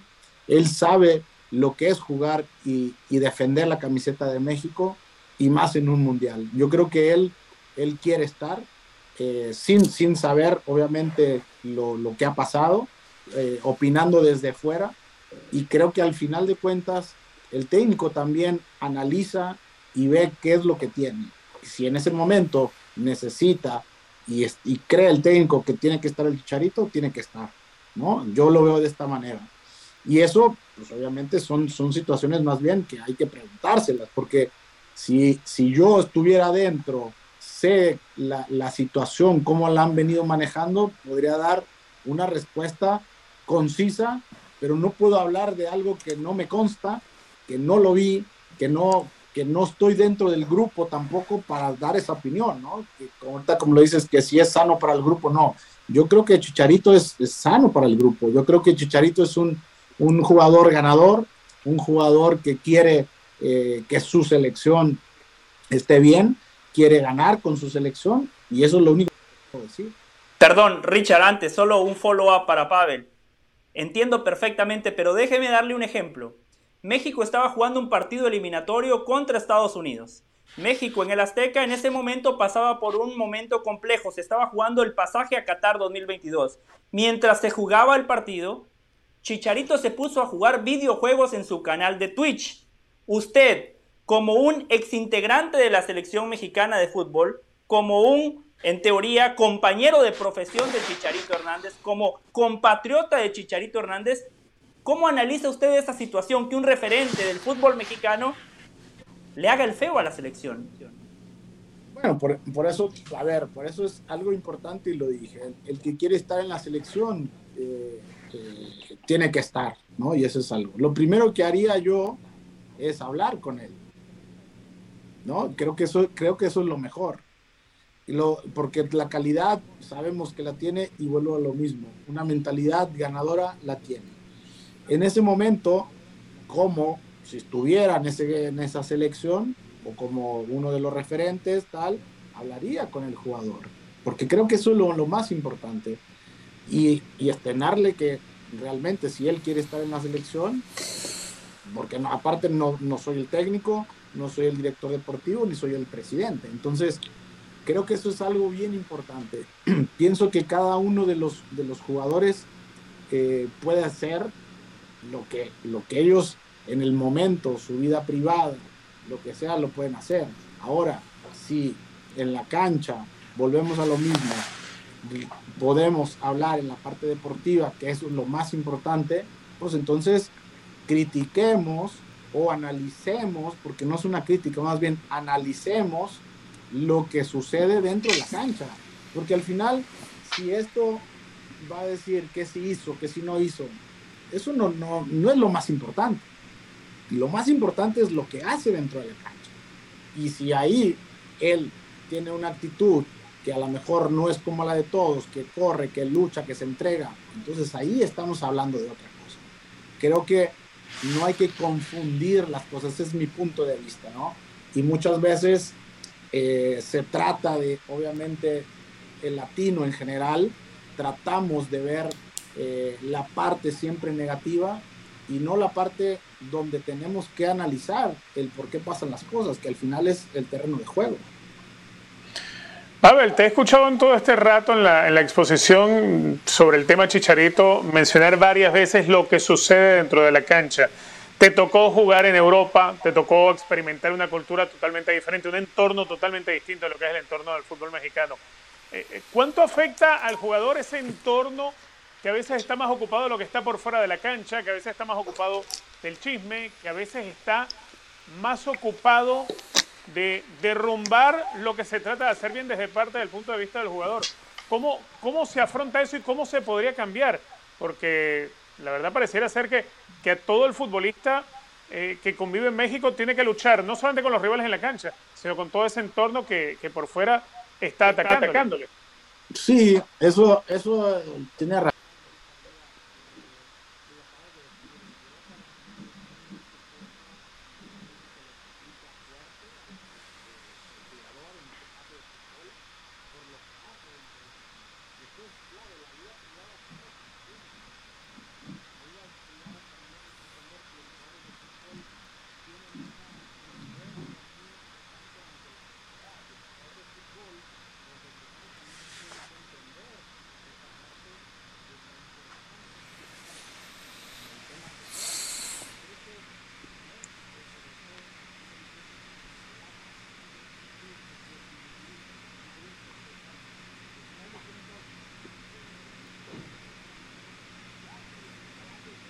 Cancha. Ahora, si obviamente comete errores graves en su vida privada, pues claro que le van a repercutir después a cualquier ser humano en su trabajo. Entonces, creo que el jugador de fútbol eh, tiene que estar consciente de lo que es, de lo que es su profesión y, al final de cuentas, lo que acabas de decir, mm, siempre tienes que luchar con, con lo de afuera, con la prensa. Yo veo mucho fútbol, por ejemplo, mucho fútbol sudamericano, eh, europeo obviamente también. Y cuando entran en una cancha de fútbol, los jugadores tal, obviamente se convierten en lo es, un futbolista profesional. Y después, bueno, cada uno tendrá y sabrá cómo maneja su vida privada, que al final de cuentas, esa vida privada, pues va a llegar un momento en que también va a afectar a la cancha. ¿Por qué? Porque también va ligado, ¿no? Entonces, Aquí en este caso, si Chicharito, que estamos hablando, se le ha criticado por, algunas cosas, me parece que, que, también la gente ha sido duro con él, porque al final de cuentas, yo hay que, somos muy, muy cortos de mente y muchas veces nomás vemos lo malo, ¿no? Entonces un jugador que jugó en el Manchester United, que hizo goles, un jugador que jugó en el Real Madrid, eso no es tan fácil. No pocos jugadores tienen ese privilegio y pocos jugadores llegan a jugar en equipos grandes. Pavel, eh, realmente la presión que es capaz de poner el fanático cuando está apretando, cuando le está exigiendo desde la tribuna a un jugador, ¿realmente eso activa al jugador para mejorar su rendimiento? ¿Ayuda realmente? ¿Es necesario que el futbolista siente esa presión para que sea profesional en la cancha? ¿Eso realmente existe o es un mito que se han inventado las, barras? No, esto es, esto, es, a ver, esto es un mito. Tú cuando... Ver, hay algo bien, bien importante y creo que todos lo vivimos desde jóvenes, desde niños. Es la ilusión de jugar al fútbol, hmm. por el amor y la pasión. Así de sencillo. Entonces creo que eso, cuando se pierde eso, ahí ya estamos en problemas. Pero si tú le preguntas a todos los jugadores profesionales, el 99%, y si no es que el 100%, te va a decir que esa es la ilusión, el amor y la pasión. Entonces, no necesariamente, como dicen las barras, que tiene que meterle presión para que jueguen bien. Claro que no, porque, porque eso es lo que te gusta hacer, eso es lo que quisiste hacer. Y eres un privilegiado de poder jugar al fútbol, de algo que soñaste, de algo que toda tu vida eh, te preparaste para, para, hacerlo. Entonces, ahí sí no difiere un poco con, con, con esta pregunta o con la gente que habla de esta manera, porque el jugador de fútbol es lo que más ama, jugar al fútbol y estar en una cancha de fútbol. Pavel, Pavel eh, ¿por qué el futbolista, mexicano, el futbolista está mexicano está costando tanto, ir a Europa y jugar? Ir a Europa y jugar. no digo triunfar, no digo triunfar sino jugar. Sino jugar. Orbelín Pineda, Orbelín Pineda, el caso de JJ, el caso Macías, de JJ Macías, el caso de Lainez, el caso de Lainez muchos jugadores, muchos que, van jugadores a que van a Europa, juegan poco y nada. Poco y nada. Algunos como Orbelín, Algunos como, Orbelín, como el propio Macías, el propio Macías rápido regreso. Rápido regreso. ¿Qué está pasando ¿Qué con está el pasando futbolista? No llega bien preparado, no llega bien preparado, falta mentalidad, le falta sacrificio. ¿Por qué no triunfa en Europa? Un hombre como tú que tuviste como tú que tuviste experiencia, triunfaste en Europa, en el Stuttgart, en Alemania, y conoces lo que conoces es lo que es llegar llegar a una liga diferente, a un país diferente, un idioma diferente. No es el caso, bueno, de España, con Orbelino, con los mencionados. Con los mencionados. Sí, yo, yo creo que, a ver, al, al futbolista, sobre todo que ya llega con un estandarte, como lo acabas de mencionar, a lo mejor Orbelín, Laines, un poco diferente porque más joven fue, con, digamos, pocos partidos en primera división. Pero ya Orbelín, que jugó en Chivas, que fue campeón, que fue Cruz Azul, que, lo hizo muy bien, eh, seleccionado nacional, y llega con un estatus, eh, el jugador le cuesta, eh, te voy a decir por qué. Porque cuando tú llegas a Europa, eres uno más, no eres una figura, como a lo mejor pudiera ser que en México lo eres. Entonces tienes que demostrar día a día. Y es donde a veces el, el, jugador mexicano tiene que cambiar ese chip. Es decir, llego a otro país, llego a Europa, llego a las mejores ligas, pero tengo que, o se tiene que mentalizar para prepararse todos los días y entrenar todos los días bien. En Europa, si tú no entrenas todos los días bien, difícilmente vas a jugar el día domingo. Si tú no juegas bien el día domingo, eh, difícilmente vas a repetir en la alineación del próximo partido. En México se cuida un poco esa parte. Y entonces el jugador entra en una parte de confort. Y ahí es donde, por eso le cuesta al jugador. Porque no es, eh, vuelvo, vuelvo a lo mismo, él tiene que demostrar día con día, partido tras partido, por qué llegó a Europa. Y ahí es donde creo que el jugador está un poco confuso y también hay que entender que la adaptación, que a algunos les tocará más tiempo, a otros les costará menos, pero si el jugador mexicano cuando va, va con esa mentalidad de demostrar quién es, no decir, llegué, me contrataron porque soy tal jugador, y creo que ahí es donde viene esa, esa no, no sé si sea confusión o esa parte donde el mexicano tiene que cambiar el chip y decir, acá vengo a triunfar y acá vengo a, a demostrar día con día que, que, me tengo que quedar acá, que tengo que jugar y así es la única manera de poder ver que los jugadores que vayan a Europa se a ti el comienzo, ti el se, te comienzo hizo difícil, se te hizo también, difícil en Europa? también en ¿Tuviste Europa? una mentalidad ¿Tuviste una que hoy los jugadores que hoy los- por lo que estás ¿Lo mencionando? estás mencionando? No, no, no es que no la, no la tengan, te lo digo porque, porque también, también lo viví y lo viví y lo comparto con, con Ricardo Osorio y, y eso lo, lo hablábamos, que a lo mejor en, en México, siendo con un nombre o las figuras en tus equipos, a lo mejor tienes un respeto más.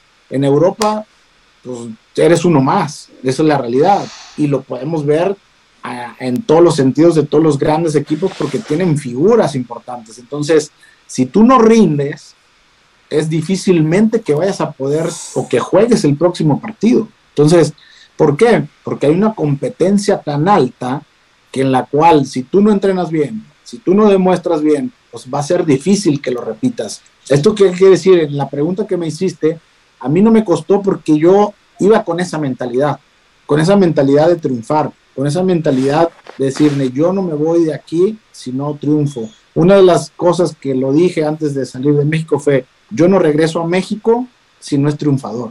Entonces, yo ya iba con esa mentalidad. Y eso me ayudó, por supuesto, a tener una adaptación mucho más rápida. Entonces, creo que el jugador mexicano que va a Europa tiene que ir preparado de esa manera, de decir, soy uno más, comienzo con una humildad, con una seriedad, con un profesionalismo y con una mentalidad de querer siempre ser el mejor. Si van con esa mentalidad, seguramente se quedarán y seguramente van a triunfar. Claro. José. José. Pavel, y sobre, esos, aspectos que usted acaba de mencionar, ¿es ahí, donde, el futbolista de Estados, Unidos, ya le empieza, a ganar al futbolista mexicano? mexicano? Yo, te, yo te explico qué está pasando también. Bueno, hoy ha, habido eh, transacciones o transferencias que antes a la en Estados Unidos. Entonces, el futbolista mexicano, perdón, eh, americano hoy, ¿no?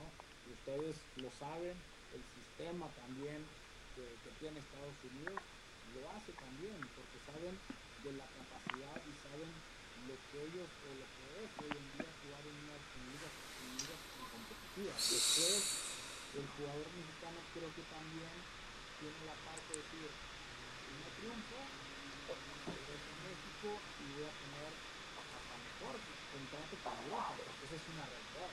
Entonces ahí comienza el otro día lo entrevista que, que lo dijo Ronaldinho.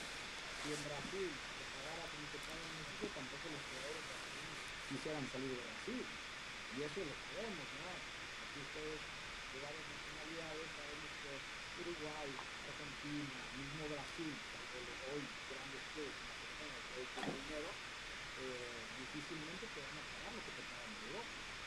Y México se hace, se le hace un confort el jugador mexicano, porque el jugador mexicano no le va bien en Europa, regresar a México y equipos grandes le van a pagar un contrato bastante jugoso. Uh -huh. ¿Qué pasa con los sudamericanos? Saben que se tienen que quedar en Europa, porque si regresan a sus países Pasión, determinación y constancia es lo que te hace campeón y mantiene tu actitud de ride or die baby. eBay Motors tiene lo que necesitas para darle mantenimiento a tu vehículo y para llegar hasta el rendimiento máximo. Desde sobrealimentadores, sistemas de sonido, tubos de escape, luces LED y más. Si buscas velocidad, potencia o estilo, lo encontrarás todo en eBay Motors. Con más de 122 millones de piezas, siempre encontrarás justo lo que buscas. Y con Guaranteed Fit de eBay, tienes la garantía de que tu pieza quede perfectamente a la primera o se te devuelve tu dinero. Porque con eBay Motors, quemas llantas y no tu dinero. Con las piezas que buscas, a los precios que quieres, tu auto se convertirá en el MVP que te dará el triunfo. eBay Motors. ebaymotors.com. Solo para artículos elegibles se aplican restricciones. Y el técnico mexicano, Pavel, hoy cuando repasamos la Liga MX, justo Hernán lo mencionaba al inicio del programa, es una liga que está dominada por técnicos extranjeros y México tampoco exporta técnicos al extranjero. Entonces, ¿qué pasa con el técnico mexicano, mexicano Pavel? Sí, eso es, es un punto importante y el, el otro día lo, lo, platicaba con, con, gente de fútbol, que ahí es donde, donde hay que atacar, que, que es, hay que ver qué es lo que, que, está pasando, qué es lo que se está dejando de hacer, qué es lo que está pasando con los, con los técnicos eh, nacionales. Hoy eh, se habla poco, pero por ejemplo, eh, Bernardo Cueva, que está en el Brentford, es mexicano, es el segundo auxiliar del entrenador. Fue, por ejemplo, jugador, digo, fue contratado por la selección de Noruega para los partidos eliminatorios en la parte que él domina, que es la, la táctica fija, que eso lo trabajan muchos equipos a, nivel, a nivel top de la Premier League. Entonces, se habla poco, pero ya hay algunos entrenadores mexicanos que ya están empezando sus carreras en el exterior. Eh, se habla, no, Rodrigo Iño, que fue mi compañero, por ejemplo, también se fue de auxiliar con Paco Gemes, en, digo con Paco Gemes, con este estarán con Paco Ayestarán en, en Tondela, en Portugal. Entonces ya hay entrenadores mexicanos que están emigrando para tener y empezar a hacer sus carreras, son jóvenes y después van a, lógico, van a tener esa oportunidad de poder dirigir o ser primeros entrenadores. Entonces, esa es la manera de poder crecer, esa es la manera de poder aventurarse. Entonces, sí tenemos que tomar, porque es un punto importante lo que hablan ustedes, de que hay pocos técnicos también mexicanos, eh, y es cierto, la liga mexicana está eh, con muchos entrenadores extranjeros, y ver esa oportunidad y ver pues, qué está haciendo el entrenador mexicano, ¿no? Que a lo mejor se tendrá que ir a preparar, se tendrá que hacer mejor, y es lo que estoy hablando del caso de tanto de Bernardo Cueva como el caso de Rodrigo Íñigo y otros eh, también entrenadores que están empezando a salir al extranjero para poder prepararse mejor. Y, Pavel, hace un ratito con Hernán y con Richard hablábamos de Rafa Márquez, que va a dirigir al Barcelona B. Va a dirigir al Barcelona B. Y aquí, Pavel, desde afuera, desde afuera, con Hernán puntualmente, y creo que Richard también se sumaba, decíamos que en esa generación de futbolistas, más allá de que Rafa llevaba el gafete de capitán, al menos a mí, me quedaba la sensación que usted era más líder que Pavel, que Borghetti era más líder que, que, Rafa, perdón, que el propio Cuauhtémoc, Osvaldo Sánchez. Desde ese punto, eh, Pavel, el liderazgo, cuéntenos cosas que quizás nosotros no sabemos de Rafa Márquez. ¿Cómo, cómo evalúa usted al Rafa Márquez líder? Sí, a ver, eh, primero hay que entender qué es la palabra líder o liderazgo, ¿no? Porque hay, hay varios tipos de líderes. A lo mejor Rafa es un, un, líder silencioso, un líder con ejemplo, porque al final hay una cosa que sí tienen todos los líderes, que es el ejemplo o es el liderazgo. Entonces se comienza con el ejemplo y Rafa es uno de ellos, que el ejemplo, un, un jugador que siempre entrenó al máximo, siempre fue profesional y a lo mejor no, no era un, tipo tan enérgico en, eh, o a lo mejor no era tanto de gritar, como a lo mejor, o tan expresivo como el caso de los que estás hablando, de Borghetti, de Osvaldo, o a lo mejor mía, ¿no? O a lo mejor Cuauhtémoc. Entonces, cada uno es, tiene una parte de liderazgo diferente. Y Rafa tiene una parte de liderazgo que a lo mejor callada, a lo mejor que con una mirada te lo dice todo, que con el ejemplo también te lo pone, como lo he dicho, todos los, los, los líderes son así. Una vez me acuerdo que hablaban de esta parte del liderazgo de Varesi, que no era una persona que a lo mejor con tanta energía o tan efusivo, y sin embargo todo el mundo en el vestidor, lo que hablaban de él, era que era un líder. Entonces, hay que entender esa parte, y creo que Rafa Márquez me parece a mí, y que yo lo tuve de compañero, y aparte que obviamente de ser mi amigo, que lo, conozco, lo conozco desde los 17 años, él siempre se mantuvo así, siempre tuvo ese perfil, pero con una mentalidad ganadora, con un profesionalismo, con siempre en cada entrenamiento dar lo mejor, y ese es el ejemplo que un líder te puede dar. Babel, em, por un lado mencionas algo que es muy cierto, el, confort en el que vive el futbolista mexicano en la Liga MX, pero es el futbolista que llegó, el futbolista que llegó a ser parte de una institución y que llega incluso a ser titular y figura. Pero hoy en día el fútbol mexicano, sin un ascenso como tal, sino más bien una liga formativa, por decirlo, o una liga reserva, podríamos llamar hoy en día la segunda división, eh, hoy en día, a diferencia de tu época, hoy en día son más los cupos de jugadores extranjeros de los que había antes. Entonces es muy difícil para que el futbolista mexicano logre llegar hasta esa zona de confort.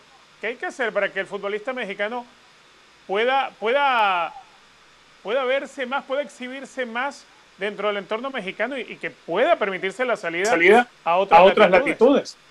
No, por supuesto. A ver, en eso, en eso estamos de acuerdo, ¿no? Que, existe una gran cantidad de, extranjeros, pues obviamente reduce esa parte de la oportunidad.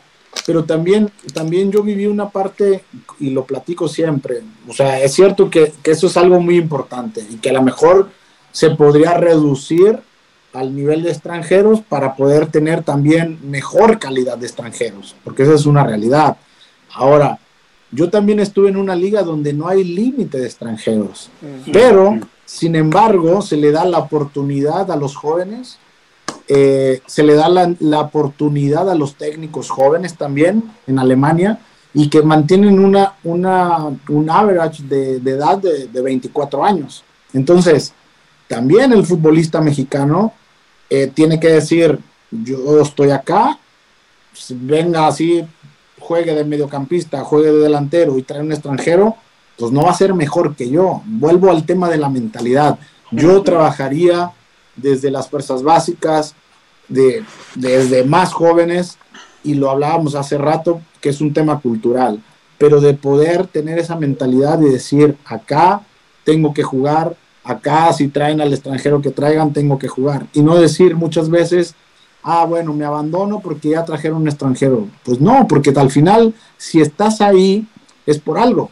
Si estás en el, en el equipo de primera división es porque tienes condiciones, porque lo puedes lograr y después está en la capacidad también mental y fortaleza que tengas para encarar las cosas. Entonces, a veces sí difiere un poco que decir, es que no se le da la oportunidad. Las oportunidades están y las oportunidades están al día a día y el que las quiere aprovechar las va a hacer y te tienes que buscar. Pavel, eh, la Liga MX, ¿qué te genera todos estos cambios que ha habido en los últimos años? Desde abolir el ascenso, el descenso, este sistema de disputa con repechaje, 12 clasifican de 18 está fomentando la mediocridad, se está equivocando el fútbol mexicano en jugar la liga de esta manera que termina perjudicando, a, la perjudicando la propia selección o no? Pues mira, primero hay que, hay que entender. Yo, mira, a mí hay dos cosas que, me, que sí me gusta analizar, que son la parte deportiva y la parte económica. Entonces, cuando una de las dos partes va más arriba que otra, pues ahí la balanza se pierde. Entonces, claro que es importante, claro que es un negocio y hay que priorizar o hay que establecer una igualdad en la parte económica y en la parte deportiva. Entonces, ahí es lo, más interesante de, de, poder cuadrar. Cuando tú tienes la parte económica y está ganando más que la deportiva, entonces hay un desbalance. Y si la parte deportiva está más arriba que la económica, pues también existe un, desbalance. Entonces, hay que tratar de equiparar y de balancear estas dos partes que son muy importantes en el fútbol, no solo en la Liga de México, sino a nivel mundial, que lo vemos en otras, en otras ligas, y ver que esas dos partes puedan tener ese balance, porque no están peleadas lo económico con lo deportivo, pero tienen que estar balanceadas. Claro. Y eso creo que, que Claro, muy buena explicación, muy bueno. Eh, nunca había pensado de esa manera, pero es verdad, hay que verlo así. A ver, alguna de las últimas preguntas, José y Richard, para dejar en libertad a, a Pavel. Sí, Pavel, con la bolita de cristal que usted tiene ahí, ¿México llegará, al quinto, partido, en, Qatar? Sí, convencido. Ahí está, ahí está. Ahora hay que convencer a los jugadores. Richard. Campeón del mundo. Le faltó que los convenciera a ustedes, Pavel. Del quinto. Le faltó, a ustedes que los convenciera a llegar al quinto. No, más bien nos, faltó eh, un poquito de suerte, porque si, analizamos en el 2006, eh, bueno, al final eh, fue uno de los mejores partidos del Mundial, creo que coincidimos todos, y bueno, nos ganan con un golazo, que ese golazo de Maxi, si analizamos, y Maxi hace unos 100 tiros, pues yo creo que va a meter uno. Ahora, un día, un día lo hablaba, lo hablaba con Rafa Puente Jr., ese partido que siempre México deja buena imagen y habla un poquito de suerte. Qué bueno que eh, hablarlo contigo ahora. Eh, y coincidíamos en algo que pocas veces escuché este concepto, que yo estoy de acuerdo, lo que comentaba Rafa. Y primero, México deja buena imagen cuando comienza el partido, después empieza a tomar una actitud defensiva.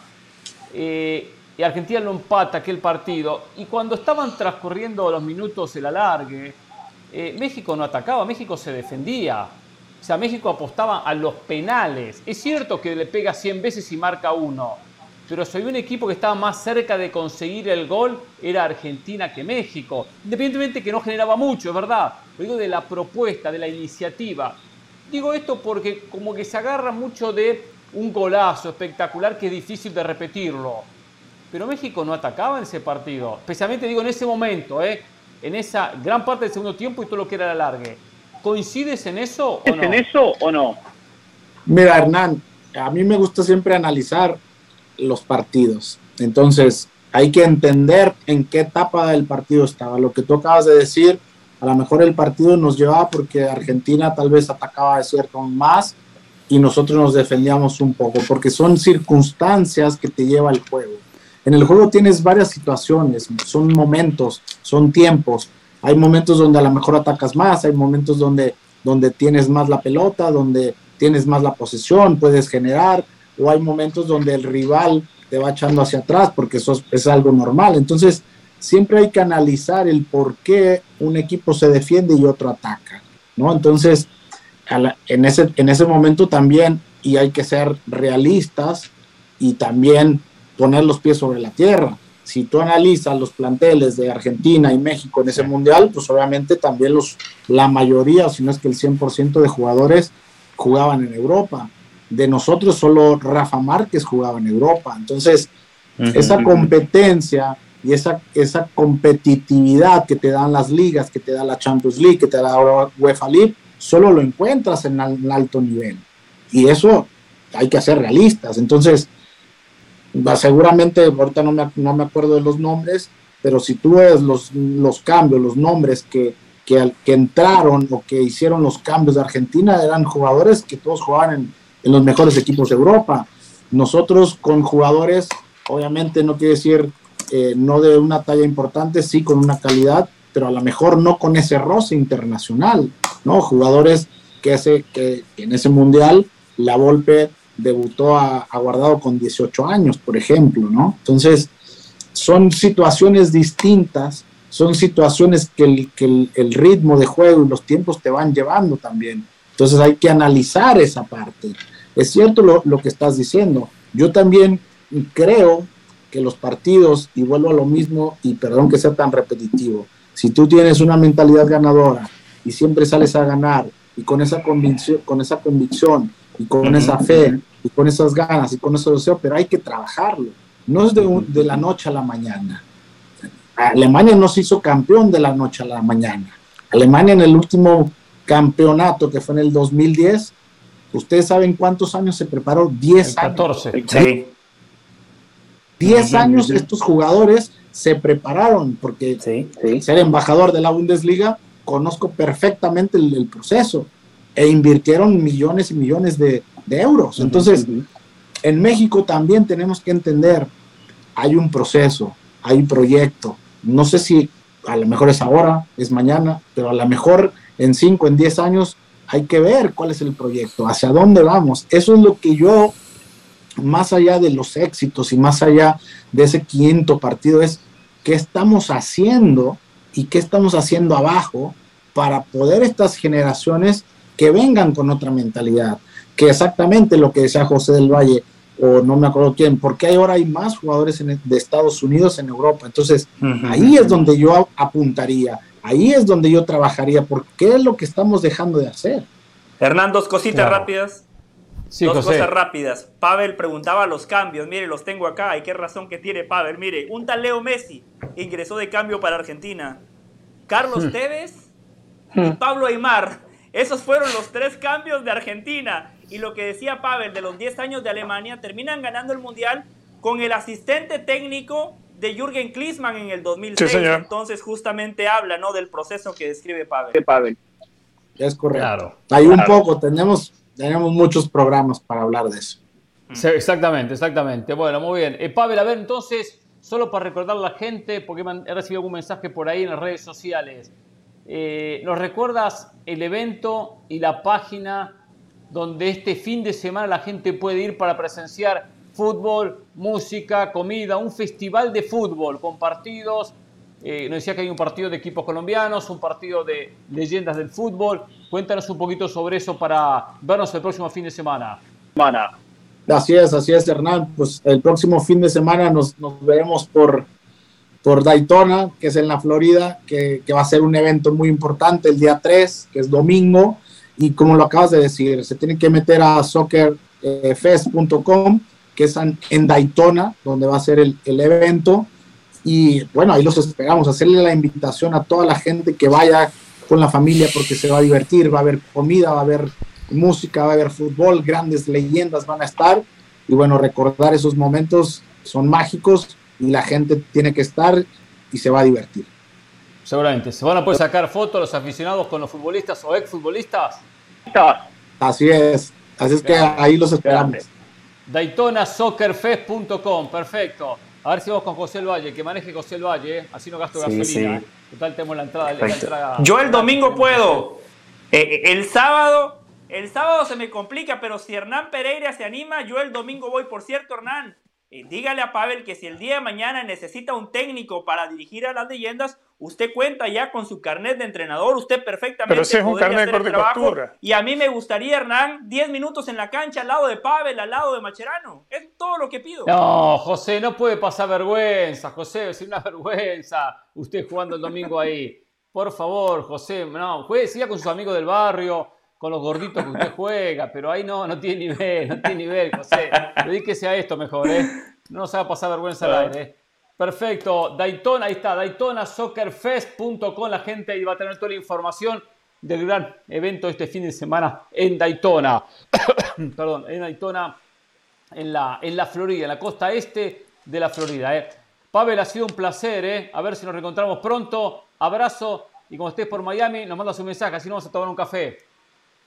Por supuesto que sí. Un abrazo para todos y como siempre, saludos a toda la la, gente que nos escucha, que nos ve por, como siempre, ahí con, con Jorge Ramos y su banda. Que para variar, Jorge Ramos está de vacaciones. Vive vacaciones Jorge Ramos en este programa. Qué raro que ande de vacaciones. Qué raro. le cuidamos muy bien el negocio aquí, ¿eh? Le cuidamos muy bien la taquería, ¿eh? Abrazo, Pavel. Un abrazo, gracias. gracias. Abrazo, abrazo, Pavel.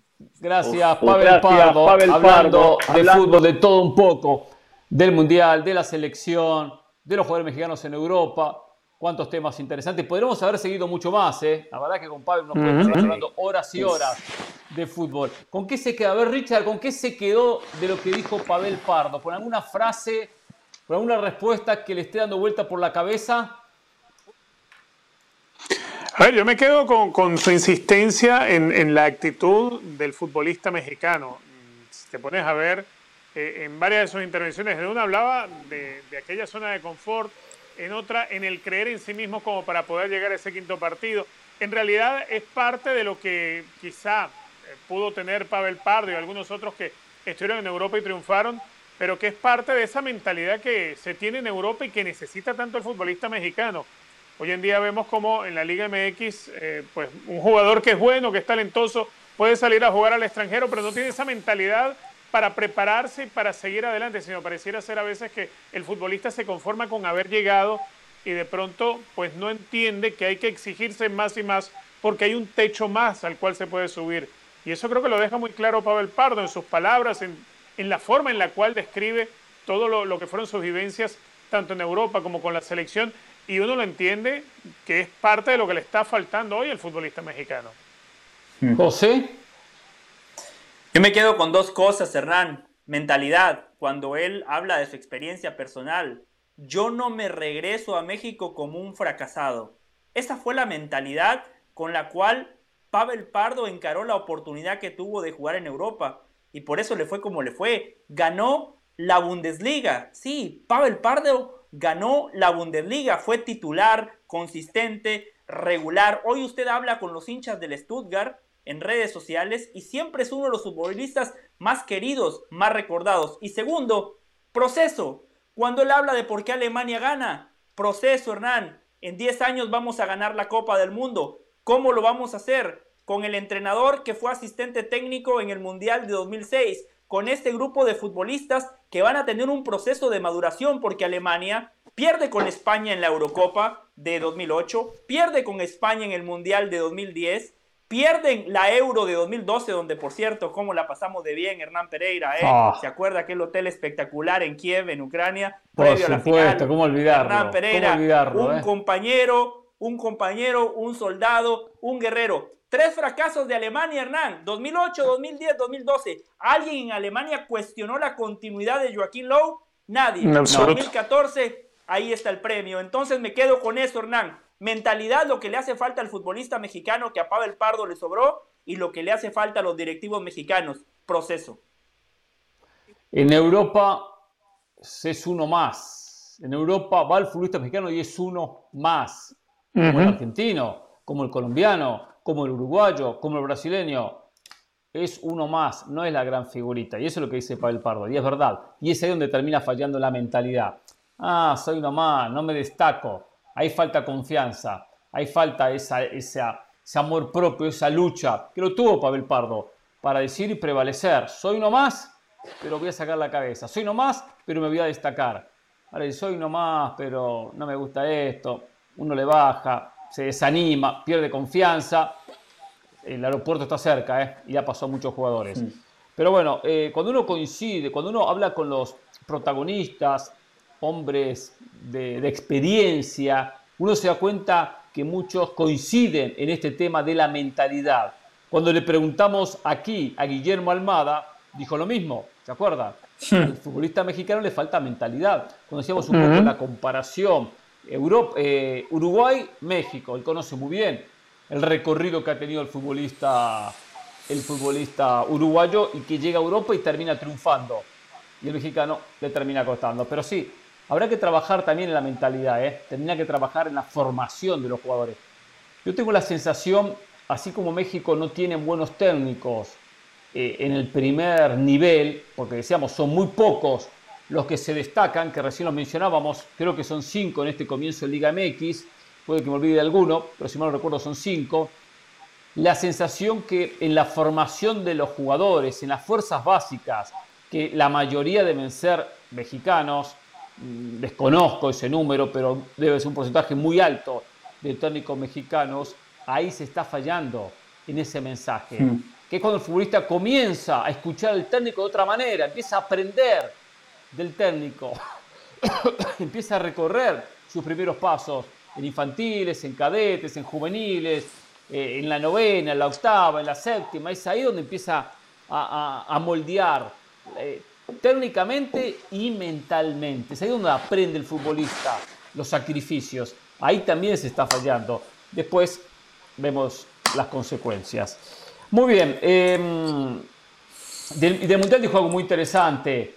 De verdad, a esta selección le falta ritmo. A los jugadores tienen que estar pasando por buen momento. Hoy no pasan por buen momento. Hoy no pasan por buen momento. Y no pasar por buen momento perjudica a la selección. Y el hecho que no exista tanto recambio perjudica mucho más. Porque podemos encontrar que en Brasil no pasa el lateral derecho por buen momento, pero es un buen suplente con Argentina, un Uruguay, hay muchas selecciones. Puede haber diferencias entre uno y otro, pero es una manera más fácil de disimular la ausencia de algunos jugadores claves o fundamentales, porque hay quien lo reemplaza y se destaca. En México cuesta mucho más. Entonces, el hecho de que no pase mucho de ellos por buen momento, lo termina pagando la selección. Pero bueno, tiene fe que en el Mundial México haga, por lo menos, se meta en los octavos de final. Muy bien, eh, en minuto vamos a estar con Moisés Llorens, para hablar del Barcelona, ¿eh? para hablar del Barcelona. Hoy, hoy vuelve la Copa Libertadores de América, ¿eh? la Copa Libertadores. Hoy juega en un ratito, empieza Emelec de Ecuador contra Atlético Mineiro de Brasil, octavo de final, partido de ida. Hoy juega también Atlético Paranaense ante Libertad de Paraguay. Dos equipos que coincidieron casualmente en la ronda de grupos y se enfrentan en esta instancia. Y hoy juega Corinthians ante Boca. Todos partidos de ida la semana entrante revancha y de ahí los ganadores pasarán a los cuartos de final de esta Copa Libertadores. Emelec tiene Se le está olvidando el partido más importante, Hernán. Positivo. ¿Cuál es el partido más importante? El más importante. Copa Sudamericana Táchira Santos. Santos con una epidemia de COVID. tiene 10 jugadores que no puede utilizar en el partido contra Táchira en el Templo uh. Sagrado del Polideportivo Pueblo Nuevo. Táchira Santos, el partido de la fecha. ¿Cómo no lo va a mencionar, Hernán? Pero eso no es hoy. Eso no es hoy. Es mañana, pero igual, tiene que mencionar. Y estamos hablando de los partidos de hoy. Estamos hablando de los partidos de hoy. O sea, mañana juega su querido. Bueno, la noticia es que Santos se pierde 10 jugadores. Bueno, si Táchira, que juega como local, no gana mañana, no gana nunca. si no le gana a los suplentes de Santos, que llegan con 10 ausencias, ¿cuándo van a ganar? ¿Cuándo van a Vamos ganar? a ganar. Vamos a ganar con diferencia. Pero volviendo a Libertadores, duro para Emelec, eliminar al equipo el turco Mohamed, tiene que sacar una ventaja como local, ir a Belo Horizonte es durísimo, complicadísimo. ganar en casa y luego buscar a ver qué consigue de visitante. Partido duro para Boca, que va con un equipo ofensivo, pone Bataglia, buscando sacar un resultado importante en Sao Paulo ante Corinthians, donde ya fue en la ronda de grupos. Perdió, si mal no recuerdo, 2 a 0, que sería un resultado muy malo, pensando que la semana que viene juegan en la bombonera el partido revancha. Dos equipos, esa serie la vio pareja, la vio pareja. Como va a ser muy pareja también Libertad de Paraguay ante Atlético Paranaense de Brasil también. ¿eh? Atlético Mineiro tendría que sacar diferencia contra Emelec, esa serie favorito, pero bueno, por supuesto que los partidos hay que jugarlos y, y Emelec, por supuesto, como local se potencia y crece. Pero si no gana hoy, va a ser muy difícil la revancha. Muy, pero muy difícil. De la Sudamericana hablamos otro día, Richard. ¿eh? Pero, pero Hernán, antes, antes de hablar de la Sudamericana, eh, el análisis que usted ha ofrecido es muy bueno. Yo le ofrezco un análisis más sencillo. El campeón va a ser o un equipo brasileño o un equipo argentino. Es más, ya tengo un equipo campeón va a ser Palmeiras. Ya tengo un equipo argentino instalado en semifinales porque Talleres va a enfrentar a Colón, el ganador va a enfrentar al ganador de la serie entre Vélez y River. Por ende, ya hay un argentino como mínimo en la ronda semifinal. Por eso, cuando aquí en este programa vienen y despotrican y tratan de demeritar la Champions, de que siempre los mismos ganan, que nada más son cinco partidos. Y esto no va para Hernán Pereira ni para Richard Méndez. Va para algunos compañeros que no voy a dar nombres porque están ausentes. Entonces no vale la pena, no vale la pena. Pero hoy la Copa Libertadores claramente está dominada por equipos argentinos y por equipos brasileños. Por dos cosas. Primero, porque son mejores. Son mejores. Brasil y Argentina tienen mejores futbolistas. Segundo, económicamente tienen mejores planteles y eso al final de cuentas termina marcando la diferencia. Y esto va para el señor Hernán Pereira. Esto sí va para usted, Hernán Pereira. Cuando usted viene y hablamos de la Copa del Mundo, ah, es que Europa tiene 13 y Comebol tiene nada más 5. En Qatar va a tener 4 nada más porque Perú arrugó en el repechaje.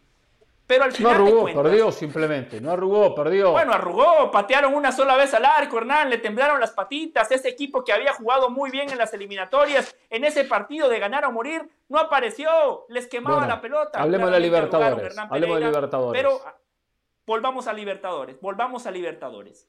Brasil y Argentina la ganan no porque tengan más equipos, no porque tengan más representantes, no por matemáticas. La terminan ganando casi siempre porque son mejores porque tienen mejores Pero también les acomodan el calendario, José. O sea, es muy difícil que un equipo brasileño se cruce con, un rival de peso. Siempre hay, hay, más argentinos y más brasileños. Y no se cruzan entre ellos. Mira cómo quedó la sudamericana. Mira cómo quedó la sudamericana. Siempre, a ver, a ver, eh, siempre es así. también les tira su manito. Vamos a hablar de la Libertadores. Que quede muy clarito que hablamos de la Libertadores. No puedo hablar de Sudamericana. en su momento. Hablamos de la Libertadores. Ahora, a ver, José, la Libertadores, históricamente, no históricamente, en los últimos años, en las últimas décadas, porque en su momento Peñarol Nacional eran protagonistas constantes, sí. es dominada por equipos argentinos y brasileños, es verdad, que es el fútbol más fuerte de Sudamérica. Eso no es noticia, eso es sabido. Antes es cierto, aparecía de vez en cuando algún equipo colombiano, Atlético Nacional, Deportivo Cali, América de Cali con aquellas finales, Colo Colo en su momento, Universitario. Once Caldas. Once Caldas. Aparecía algún equipo otro lado. Y les cuesta mucho más, les cuesta mucho más. Pero Brasil, que tiene una economía muy fuerte, que se da lujo de traer jugadores de Europa, sumado al nivel de Brasil, que siempre ha sido muy bueno, los pone como candidatos. Creo que no sé qué viene a comparar con Champions, pero lo bueno de esto, no. que a Libertadores la puede ganar Palmeiras, sí, ¿La puede ganar Flamengo? Sí. ¿La puede ganar Corinthians? Sí. ¿La puede ganar Atlético Mineiro? Sí. ¿La puede ganar River? Sí. ¿La puede ganar Boca? Sí. Ya la mencioné así, seis, seis favoritos. Y de repente Atlético claro. la termina ganando. La termina ganando. ¿Quién que no sea argentino o brasileño la puede ganar? Ninguno. primero que ahora son mayoría. Ahora son mayoría brasileños y argentinos.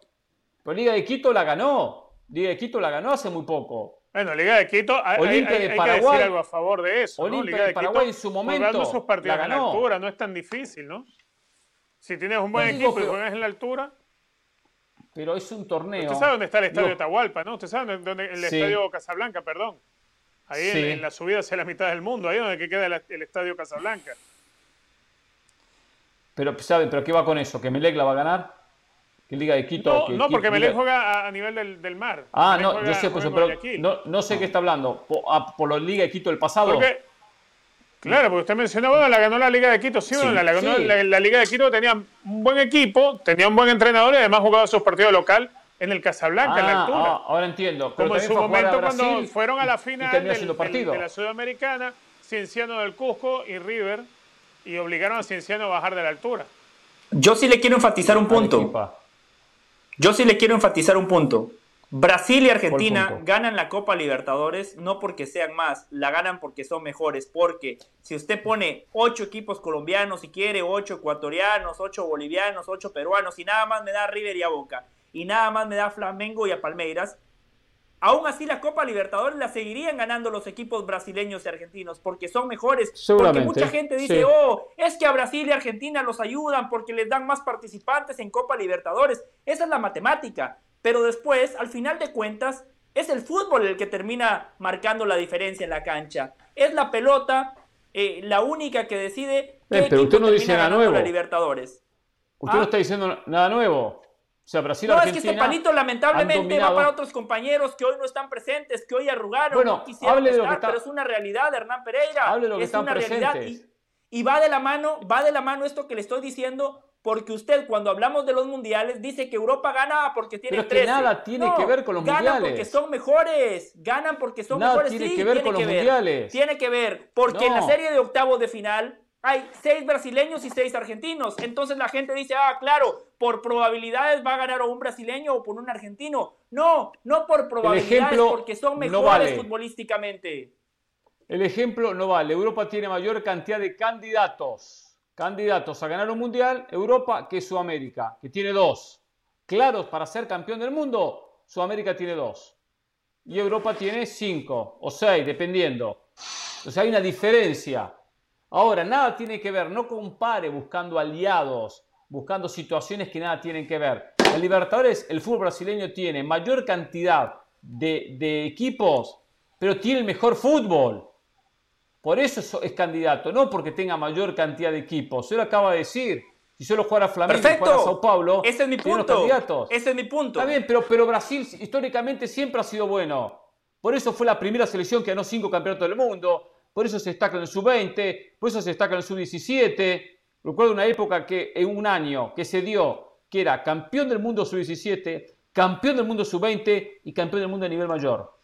Las tres categorías eran dominadas por Brasil. O sea, no, no, sé qué tiene. Europa no tiene nada que ver. Acá es el fútbol sudamericano del Valle, el fútbol sudamericano. Lo que le digo es no, sí tiene que, que Brasil, por ejemplo, mire, usted quiere comparar con Europa, Mencióneme un país de Europa. A ver, España. España, la Liga, la Liga, la, Champions la va a ganar. Barcelona, Real Madrid o Atlético Madrid. Tres. Barcelona no la va a ganar ahora. De acuerdo. Decir, históricamente, históricamente. Tres. Tres. Sí. Usted agarra fútbol brasileño y la puede ganar Palmeiras, Corinthians, Fluminense, Flamengo, Cruzeiro, Gremio, el Inter de Porto Alegre, Atlético Mineiro, y así le conté 8 y no le conté a Sao Paulo. Claro. Y, no le conté Santos. Bueno, 10 equipos entonces, Bajo, bajo ese mismo parámetro. ¿Qué país? Bajo ese mismo ¿Qué país en Europa tiene 10 equipos con opciones de ganar la Champions? Ninguno. Ninguno. No, no. Tiene 10 equipos con opciones de ganar Champions. Ninguno.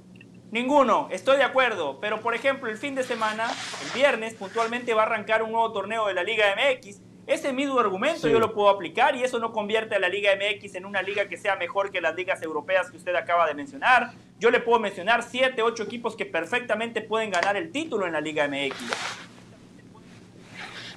Usted me parece. Bueno, pero eso también va, por lo inconstante que, suelen ser los equipos en la Liga Mexicana. Corriendo por todos lados cuando lo apretaba. Y cuando lo arrinconaba, lo arrinconaba, corría por todos lados, cambiándome el tema. Primero hablo de Libertadores y me mete Europa. Ahora, ahora hablo Libertadores, doy cosas claras y se me va con la Liga MX. O sea, la verdad, lo suyo, impresentable.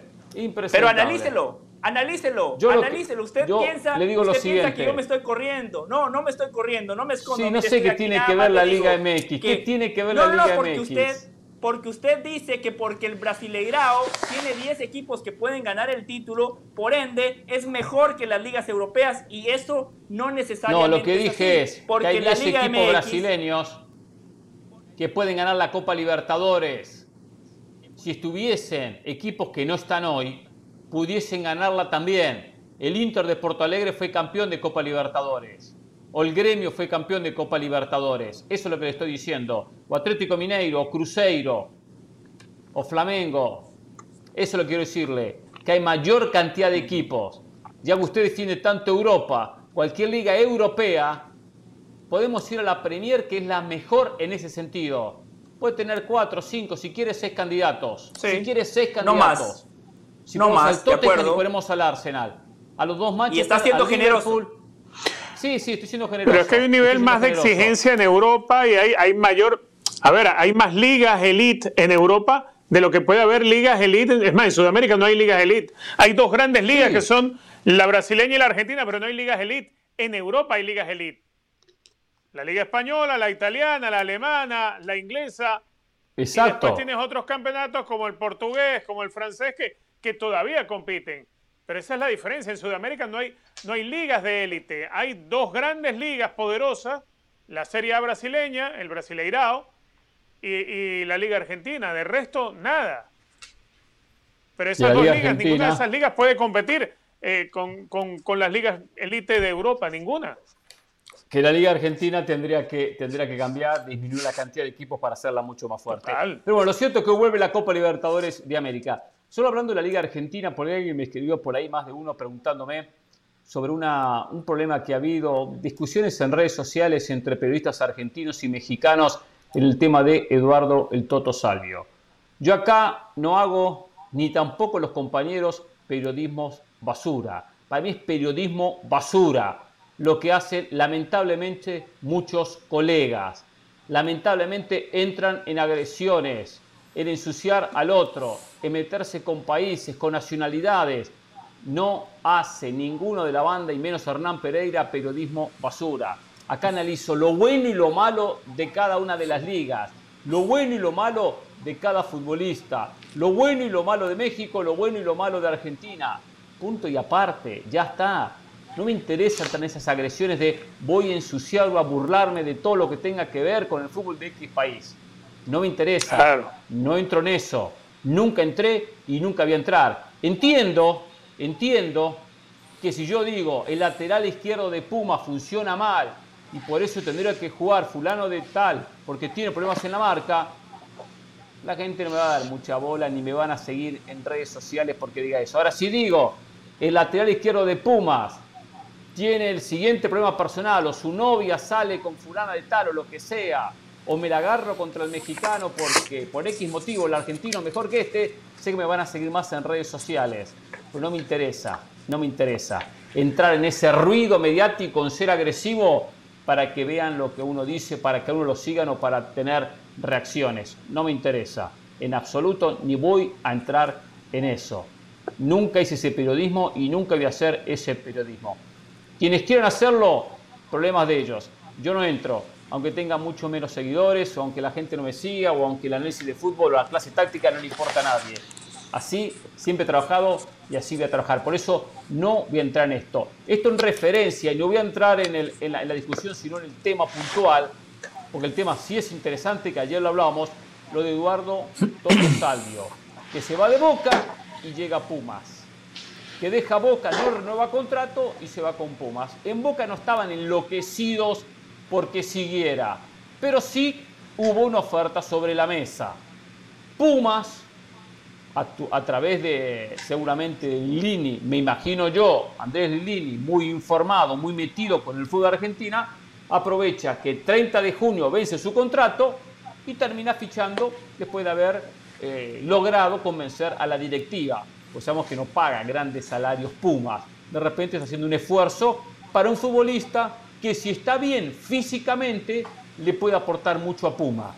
Si está bien físicamente, tuvo problemas físicos. Ahora, un futbolista, creo que lo decía José, me parece, estuvo en la última Copa del Mundo. Eh, Correcto, lo dije ayer. Sí, en Rusia 2018, ayer lo decía José. Correcto. Eh, un jugador que, que previo a su llegada a Boca, estaba jugando en Europa y se hizo mucho ruido con su llegada a, Boca. No estuvo a la altura de lo esperado, pero no es un paquete, no es un desconocido.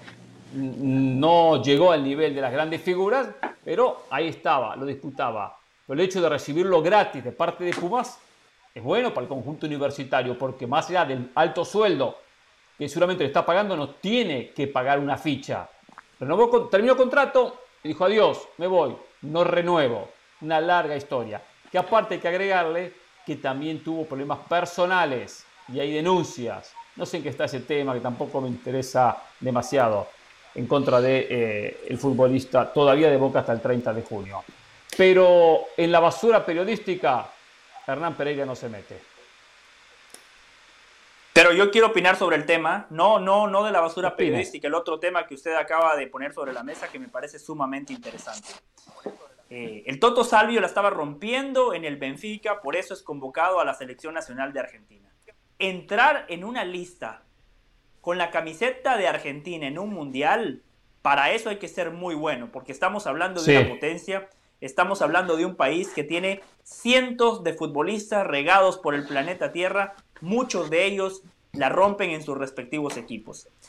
El problema con el Toto Salvio es que en su último año con el Benfica ya no le fue muy bien. Llegó a Boca como refuerzo rimbombante. Boca lo ficha, como dice Hernán Pereira, con el cartelito de estrella. Objetivo claro, ganar la Copa Libertadores, que el fútbol de Boca pasara por los pies de Salvio. Lamentablemente, tuvo una lesión de ligamentos cruzados. En los últimos dos años, Salvio se perdió 53 partidos con la camiseta de Boca, producto de que no estuvo en condiciones físicas para poder eh, rendir al nivel que se esperaba de él. Llega esta ventana de transferencias. Reitero la información, esto no es opinión.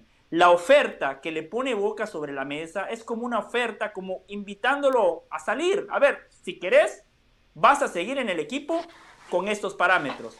Y Hernán hablaba ayer de la situación económica de Argentina. El dólar oficial, eh, la verdad, eh, es una situación muy compleja. El otro día Hernán me la explicaba y aún así me cuesta entenderla todavía. Pero cuando llega un equipo como Pumas, que para mí Pumas hace lo correcto porque no está pagando absolutamente nada por el futbolista, el jugador llega con la carta en su poder, tiene que pagarle el salario. Si físicamente, y en esto coincido con Hernán, si físicamente Salvio está bien, es un refuerzo que puede marcar la diferencia no nada más en Pumas, en cualquier equipo de la Liga MX.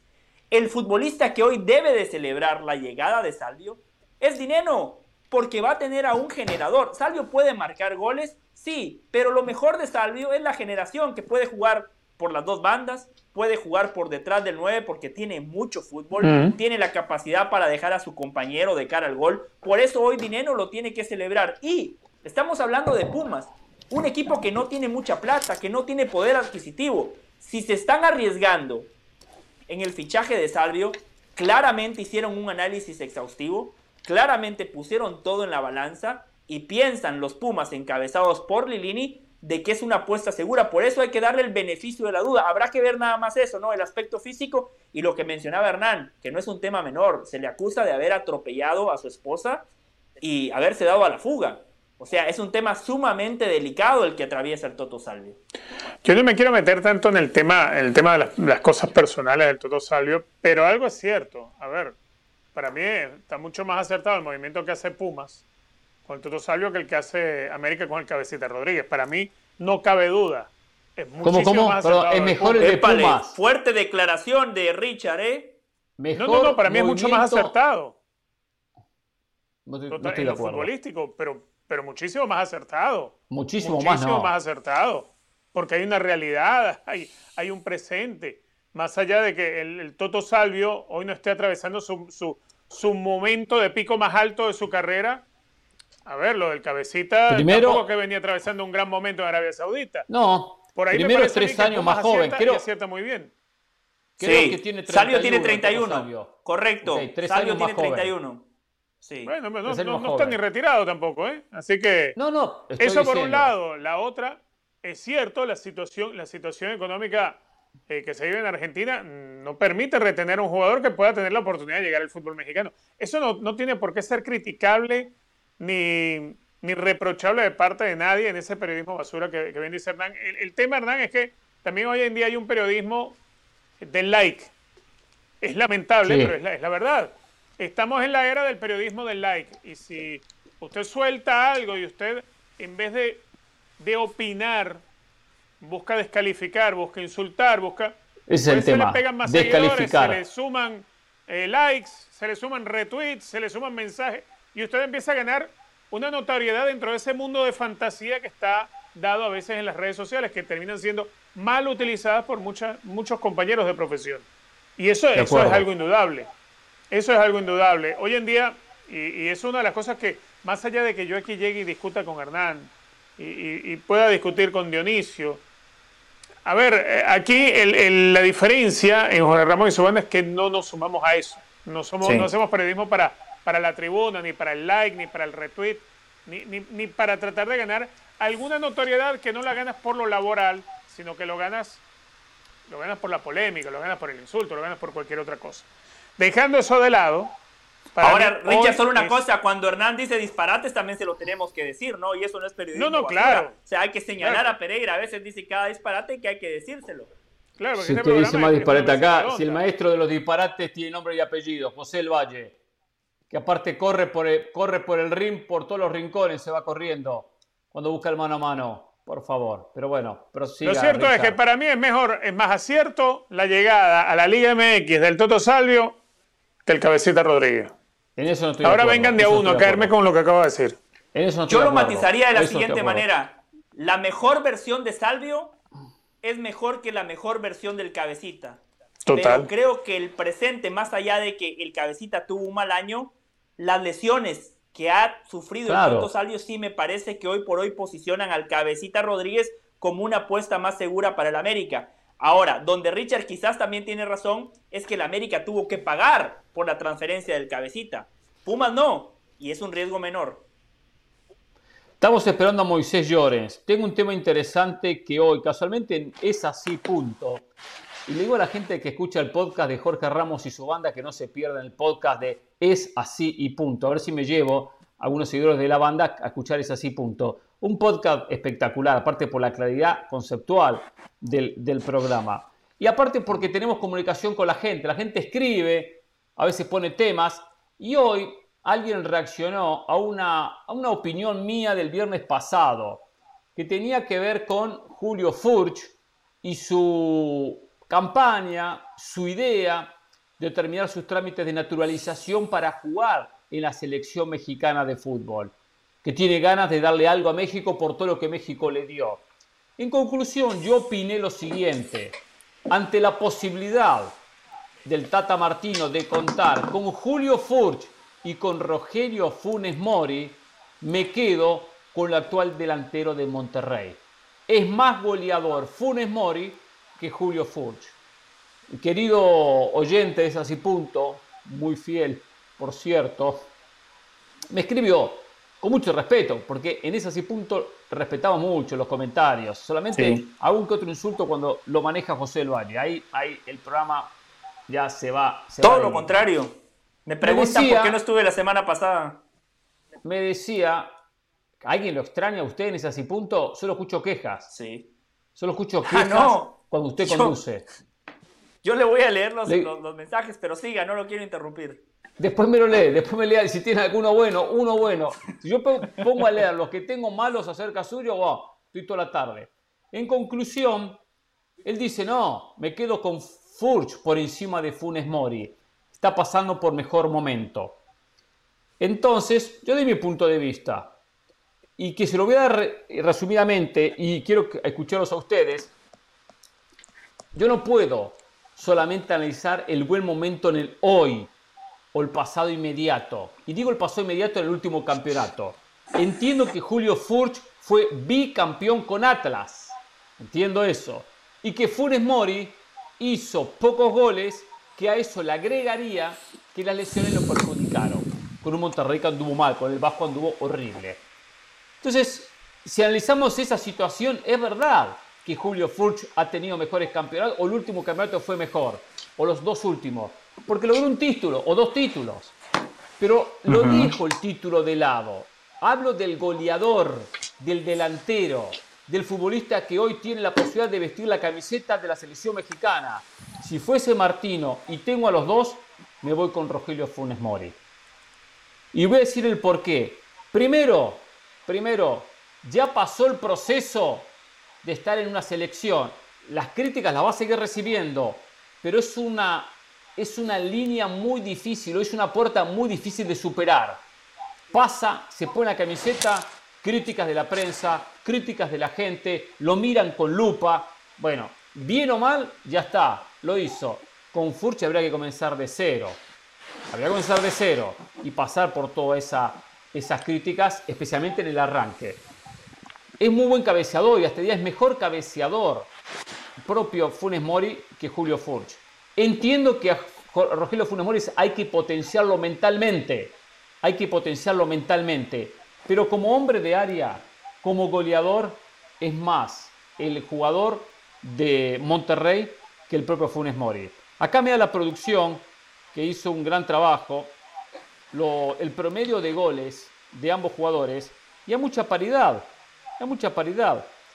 Furch tiene 105 goles en 225 partidos. Funes Mori 107 goles en 220 partidos. 0.44 o 0.41 para uno, yo saqué el promedio hoy, 0.48 para el otro. Gana Funes Mori, que tiene mejor 0.48 para Funes Mori y 0.41 para Julio Furch. Lo cual, más allá de que hay una diferencia a favor de Funes Mori, hay cierta paridad. Lo veo más ágil, con mejores movimientos a Funes Mori. No soy un defensor de Funes Mori como un gran delantero, ¿eh? ojo, pero ante esta posibilidad eh, veo una pequeña diferencia a favor del actual delantero de Monterrey. ¿Ustedes están de acuerdo? ¿José, usted, usted está de acuerdo en eso? Sí, sí, el momento obviamente le favorece a Julio Furch, pero en el balance general a mí me gusta más eh, Funes Mori. Esos números que usted acaba de tirar son sumamente interesantes porque desde la apertura 2012, André Pierre Guignac 146 goles, después bien parejita la pelea, Funes Mori 107, Julio Furch 105, nada más dos goles de diferencia. Estamos hablando de dos delanteros tiene más partidos, ¿eh? Furch tiene más partidos. Por eso, el promedio Veracruz? De, de, Funes Mori es mejor. Claro.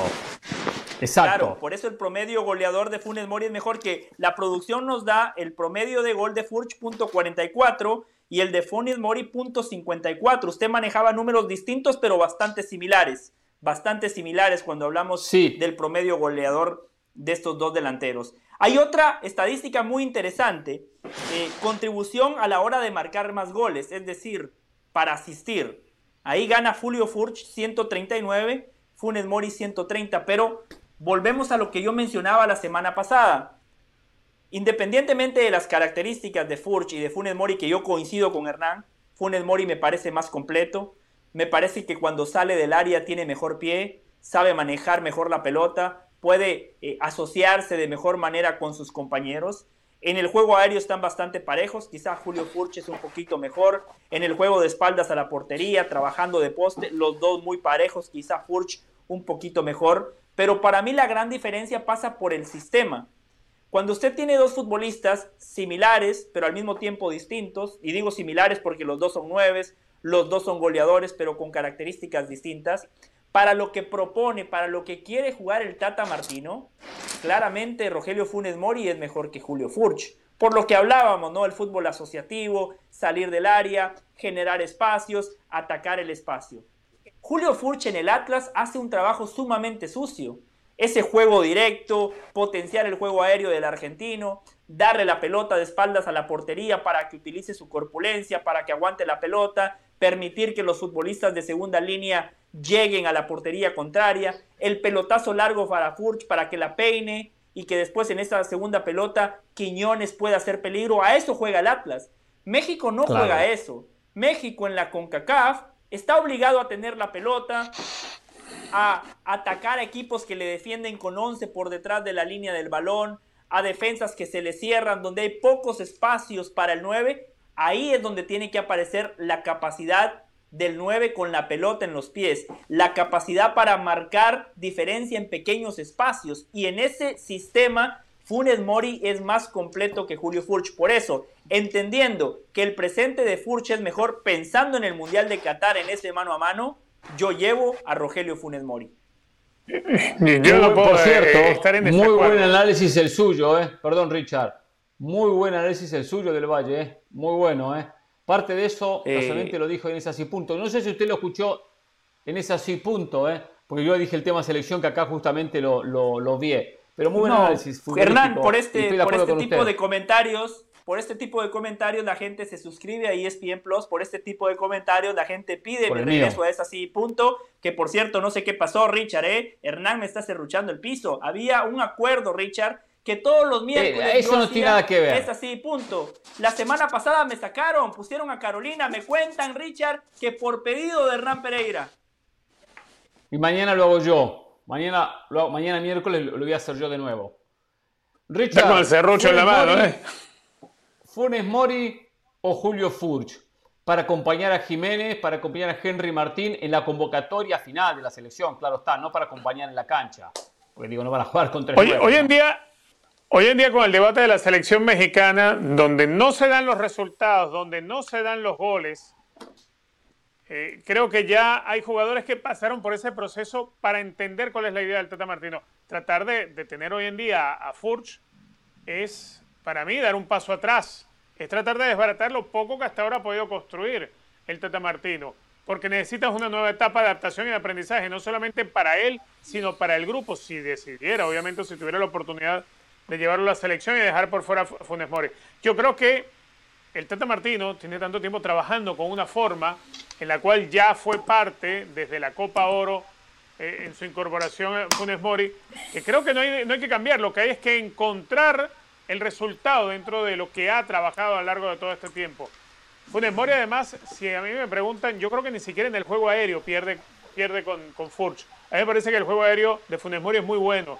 Pero mm. más todavía es, su entendimiento y su riqueza táctica en la cancha, su capacidad para tomar buenas decisiones. Quizá el mayor problema, o el verdadero problema, el verdadero inconveniente que ha tenido Funes Mori desde que llegó a la selección, es que si él remata al arco y no la mete, y el Chicharito pegó un palo en un partido del Galaxy, entonces la gente empieza a pedir al Chicharito. Porque siempre se le va a señalar por ser un nacionalizado. Igual pasaría con Furch. No digo que Furch vaya a estar eh, ajeno a ese problema. Pero sin duda alguna, lo que ha hecho Funes Mori, lo que ha aprendido, lo que ha estado del lado del Tata Martino, y que si fue el Tata Martino el que lo trajo a la posición, una vez estaba ya nacionalizado y estaba habilitado para jugar con la selección mexicana, es porque el Tata Martino entiende que este es el jugador que encaja dentro de lo que él quiere. No veo yo que sea momento de, estar inventando, de estar cambiando. De estar cambiando. En absoluto, sería una locura. Sería una locura intentar cambiar. No solo, no solo, ojo, no solo por traer a Forge, sino por el resto. Porque tienes que, a ver, la etapa de si la diferencia, si la diferencia, Richard, es muy marcada, es muy marcada a favor del que no fue parte del proceso, porque especialmente no hizo todo, o sea, no hizo a tiempo, más que todo, o, no, o no pudo a tiempo tener la carta de naturalizado, ahí uno puede entender, porque hay una diferencia muy marcada entre uno y otro que está muy por debajo. Y dice, bueno, vale la pena cambiar. Aquí podemos mostrar en la, discusión, todos coincidimos con Funes Mori, yo quería escucharlos a ustedes, la gente puede coincidir que, eh, con nosotros o puede estar en desacuerdo, pero dentro de todo sabemos que hay bastante paridad entre los dos, no hay una diferencia de que uno es mucho más que el otro. No estamos hablando de, de Funes Mori contra Robert Lewandowski, donde el 99.999% va a ir por Lewandowski. Entonces, Acá hay una paridad. Dentro de eso, ya quien fue parte de la selección, quien ya ganó un espacio, quien ya está acostumbrado a las críticas, aunque después le, lo influyan, ¿eh? porque hay un aspecto importante de Funemori que es el aspecto mental, es ahí donde tiene que trabajar. Pero bueno, dejar de lado, es importante no eh, eh, perder ya lo construido. A Funes Mori lo veo en la Copa del Mundo, que aparte, voy a decir algo, llegado el Mundial, cuando México necesite goles y cuando Jiménez de repente no consiga la apertura y no consiga abrir un resultado contra Polonia, contra Arabia Saudita, eh, mismo contra Argentina, que de repente puede estar perdiendo y necesite en los minutos finales ser más agresivo, más ofensivo, Veo la presencia de Funes Mori sumado a Jiménez. ¿eh? No me extrañaría que Martino ponga los dos. muchacho empezó a meter centros a ver si podemos empatar o ganar un partido cuando ya México llegue a una situación límite. No me extrañaría. A mí me gusta el Funes Mori cabeceador. El jugador tiene sus limitaciones. Tiene sus limitaciones, como las tiene Julio Furch también. Pero como cabeceador es muy bueno Funes Mori. Sí, decía del Valle. sí, le quiero decir algo más. ¿Y por qué no los dos en la convocatoria final? ¿Por qué no los dos? Si abrimos el debate, recién repasábamos los números de los goleadores. 107, 107 y 105 goles respectivamente. Henry Martín, Henry Martín o Furch. Yo prefiero a Furch. Chaquito Jiménez o Julio Furch. Yo prefiero a Furch. Si fuese un análisis meramente futbolístico, creo que el Tata Martino coincidiría conmigo. El problema es lo que comentaba Richard. Si ya lo matan por convocar a un naturalizado, dos, sería el acabose para el Tata Martino. Y ojo, eh, yo también estoy en contra de los naturalizados. Pero Hernán Richard, si fuese fútbol nada más, Furch es más que Henry Martín. Furch es más que el Chaquito Jiménez. Sí, más que Henry Martín lo es. Sí, el Chaquito sí. No, me, convence. ¿Sabe a Pero es que no puede llenar tampoco la selección de, extranjeros, no, vamos a estar claros. No la puede llenar. Lo voy a decir hoy. Lo digo hoy, 28 de junio es hoy, 28 de junio del 2022. Yo le voy a poner una ficha a un futbolista que no es, no es eh, Henry Martín, no es el Chaquito Jiménez, eh, que tiene alguna posibilidad de ir al Mundial. Depende el campeonato que juegue, depende estos próximos cuatro meses le tengo mucha fe. Es un jugador que si tiene buen campeonato, no me extrañaría que acompañe a Jiménez, que acompañe a Funes Mori y que vaya a la Copa del Mundo. U hizo algo que le juega en contra, pero es una página que se puede cerrar, que puede cicatrizar esa herida. JJ Macías. JJ Macías mm. tiene alguna oportunidad depende de sí mismo, depende de él, depende de lo que rinda en Chivas. Lo espero. ¿Pero qué porcentaje es ese, ese, que tendrá de posibilidades, JJ Macías? No sé qué porcentaje, no voy a tirar porcentaje, pero tiene una posibilidad, porque es un estupendo delantero. Tiene algunos defectos, uno de ellos que es agrandado y se cree superior al resto. Eso es lo peor. Eso cuenta. Pero con eso no se juega el fútbol. No, pero cuenta de las internas del, equipo tapatío que el, que el trato con sus compañeros no es el mejor. Que la relación con sus compañeros no es el mejor. Un hombre muy educado, muy preparado, muy inteligente, pero falla en ese, en ese aspecto. Entonces, cuando no hay buena relación porque yo me considero superior, mm, en un equipo de fútbol eso no funciona, muchacho. Eso no funciona. Quizás su pasaje por el Getafe, su pasaje por Europa, quizás lo llevó a recapacitar, a pensar y a cambiar su actitud. Quizás alguien le enseñó, porque era joven o es joven, que se estaba equivocando en ese sentido, en transmitir una superioridad. Pero si bajó sus humos, como le pasó a Del Valle, ¿cuántas veces Del Valle, Richard, viene agrandado este programa? O lo hacía antes. Le hemos bajado los humos a Del Valle. Le hemos, pinchado el globo a Del Valle que se creía que era superior al resto. Lo hemos ubicado. Entonces, de repente, JJ Macías también se ha ubicado. Por supuesto, si eso lo solucionó, pero tiene un muy buen campeonato con Chivas, y es el 9 de Chivas, casualmente tiene un golpe en el partido contra Necaxa y está en duda para el partido contra Bravos, el arranque del campeonato. Mm. Lástima. Macías tiene que estar ahí y se va a ganar un puesto. Tiene condiciones técnicas superiores a Henry Martín superiores a Henry Martín. Tiene condiciones técnicas superiores a Funes Mori. Lo que pasa es que no tiene la diferencia, la corpulencia física, no tiene el físico de un centrodelantero. Entonces, bueno, pero sí puede acompañar perfectamente a un 9. Yo le pongo una ficha, ¿eh? aunque sea el número 26. No, no, no, y, tiene, tiene motivos para hacerlo. Le agrego un motivo más, algo que hablábamos con Pavel. Mentalidad. JJ mm. Macías es un ganador. El problema es que muchas veces cruza la línea y por eso queda como arrogante, como agrandado, lo que mencionaba Hernán Pereira. Y lo otro, creo que cuando usted se refería a que tiene un pequeño fleco o un pequeño lunar es lo que pasó en el pasado verano, ¿no? Cuando le dijo de acuerdo. A la selección olímpica por hacer la pretemporada con el Getafe. A toro pasado, un año después, creo que todos podemos ver a los ojos a JJ Macías y decirle, te equivocaste. Además, con la información que ofreció aquí Hernán Pereira, le diríamos también, JJ Macías, te equivocaste porque tu papá pagó parte de tu salario. Y le agrego más argumentos. Juega en Chivas.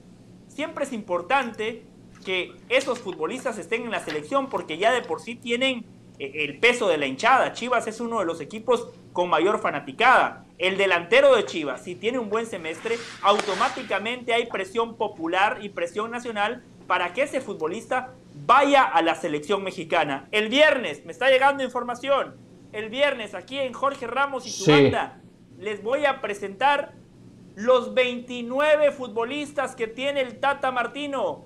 De esos 29, tiene que cortar a 13 me está llegando la información. 29, futbolistas que hoy tiene el Tata Martino. Tiene que hacer el último corte el viernes aquí en Jorge Ramos y su banda. Vamos a desglosar el tema porque Hernán, Richard, les digo el viernes porque necesito levantar el teléfono. Necesito cotejar las fuentes. Aquí no oh. podemos venir a tirar fruta podrida. No, claro. No, no, no, no, no. no. Muy bueno. me encanta. Me encanta ese tema para el próximo viernes los 26 del Tata Martino. Según Del Valle, hoy son 29. El viernes desglosamos quiénes podrían quedar afuera, quiénes tres podrían ser cortados. Hablando de corte, vamos a una pequeña pausa. Hay que hablar del Barcelona y sus novedades. Hay que hablar de los partidos amistosos que va a jugar el Tri. Ya tiene tres para la fecha FIFA de septiembre. Hoy casualmente hay sub-20 de CONCACAF. Volvemos en Jorge Ramos y su banda.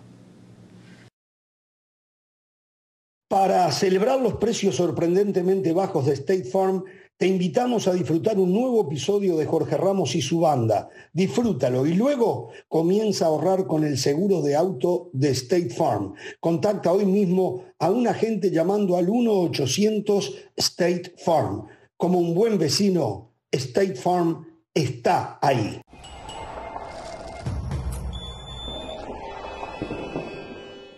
Seguimos en Jorge Ramos y su banda. Les recordamos que ESPN Plus es la casa de todo lo mejor del mundo del deporte. Y para hablar de otros deportes, hacemos contacto con Pilar Pérez. Adelante, Pilar. Gracias, el saludo para todos en la banda y como siempre a nuestra fiel audiencia a través de ESPN Plus. El COVID ha hecho presencia en Wimbledon impactando la parte baja del cuadro masculino en donde se encuentra el segundo sembrado y máximo ganador de torneos grandes, Rafael Nadal. Y es que el croata Marin Cilic, sembrado número 14 del torneo, hace más de 24 horas anunció que había dado positivo durante su estancia en Londres y que a pesar de pensar que lograría llegar a su debut de este tercer Grand Slam del año, todavía tiene síntomas por lo cual no pudo competir contra Mackenzie McDonald en primera ronda. Su lugar lo tomó el portugués Nuno Borges, quien sucumbió frente al estadounidense. Pero Cilic no ha sido el único en bajarse por este motivo del torneo. También el italiano Matteo Berrettini, gran contendiente para el título luego de ganar los torneos previos en Stuttgart y Queens, también anunció su positivo apenas hace unas horas. Su lugar fue tomado por Elías Imer, que se enfrentó a Cristian Garín. El chileno salió avanti en esta primera ronda. Así entonces se ha liberado un poco el camino de Nadal, que el día de hoy no comenzó muy fino frente al argentino Francisco Cerúndolo, pero que terminó venciendo 6-4, 6-3, 3-6 y 6-4 para entonces el español seguir en este camino rumbo a otro título de Grand Slam. Hasta aquí la información del tenis, pero les recordamos que este fin de semana arranca el torneo Apertura 2022 de la Liga MX y el próximo 16 de julio a través de la pantalla de ESPN Deportes usted podrá disfrutar el Santos contra Chivas en punto de las 7.30 del Este, 4.30 del Pacífico. Apúntelo y nosotros volvemos con más aquí en Jorge Ramos y su banda.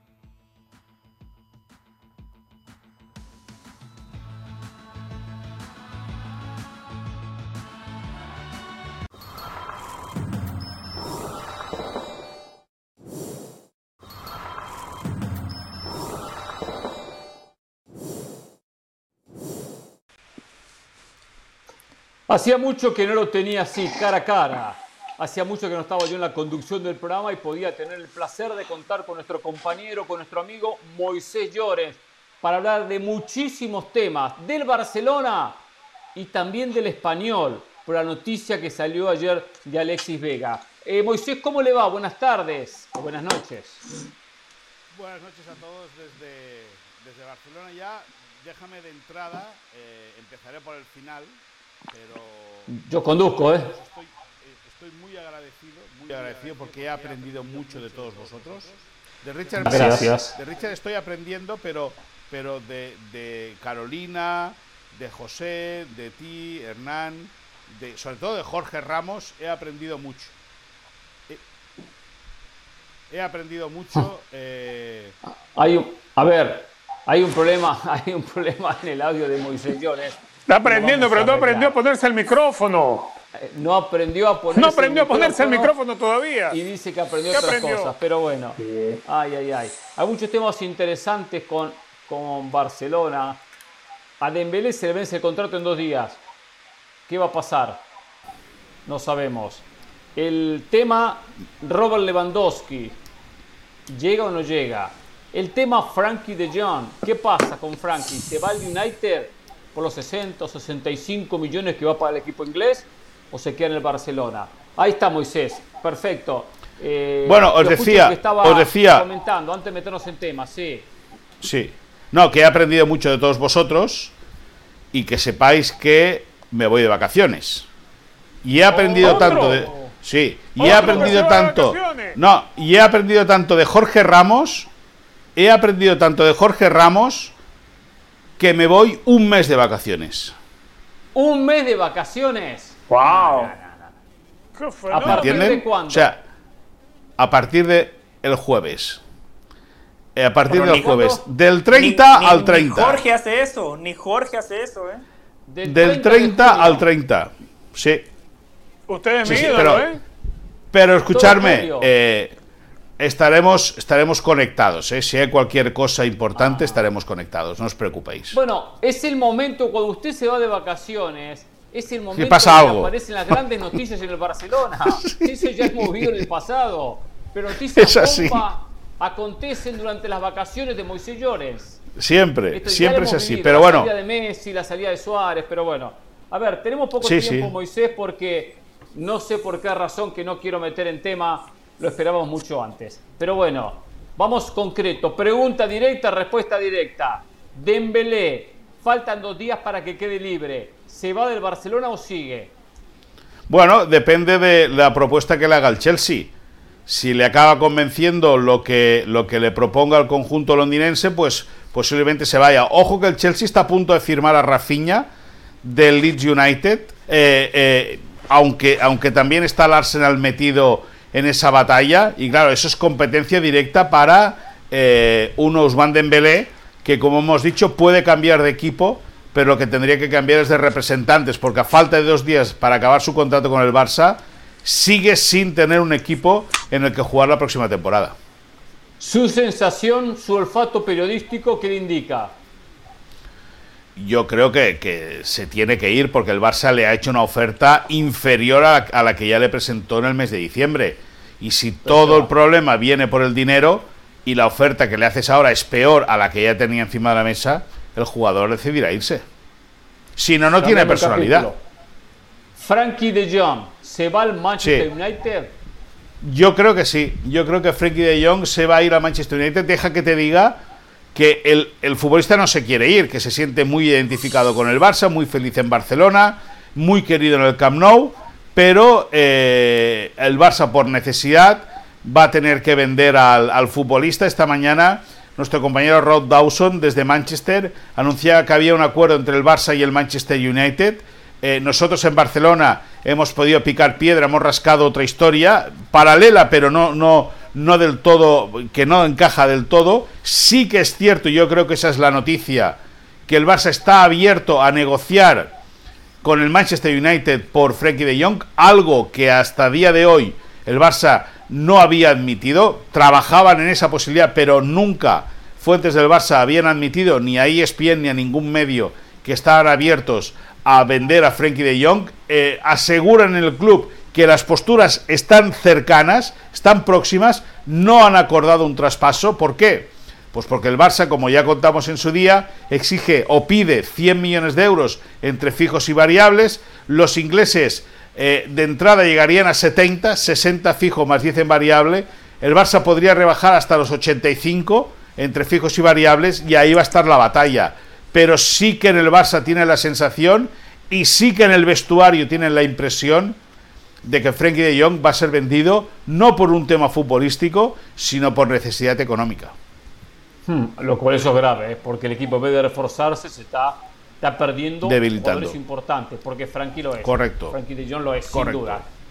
Robert Lewandowski, ¿llega o no llega? ¿Qué tan lejos está de llegar o de ponerse de acuerdo con la directiva del Bayern Múnich?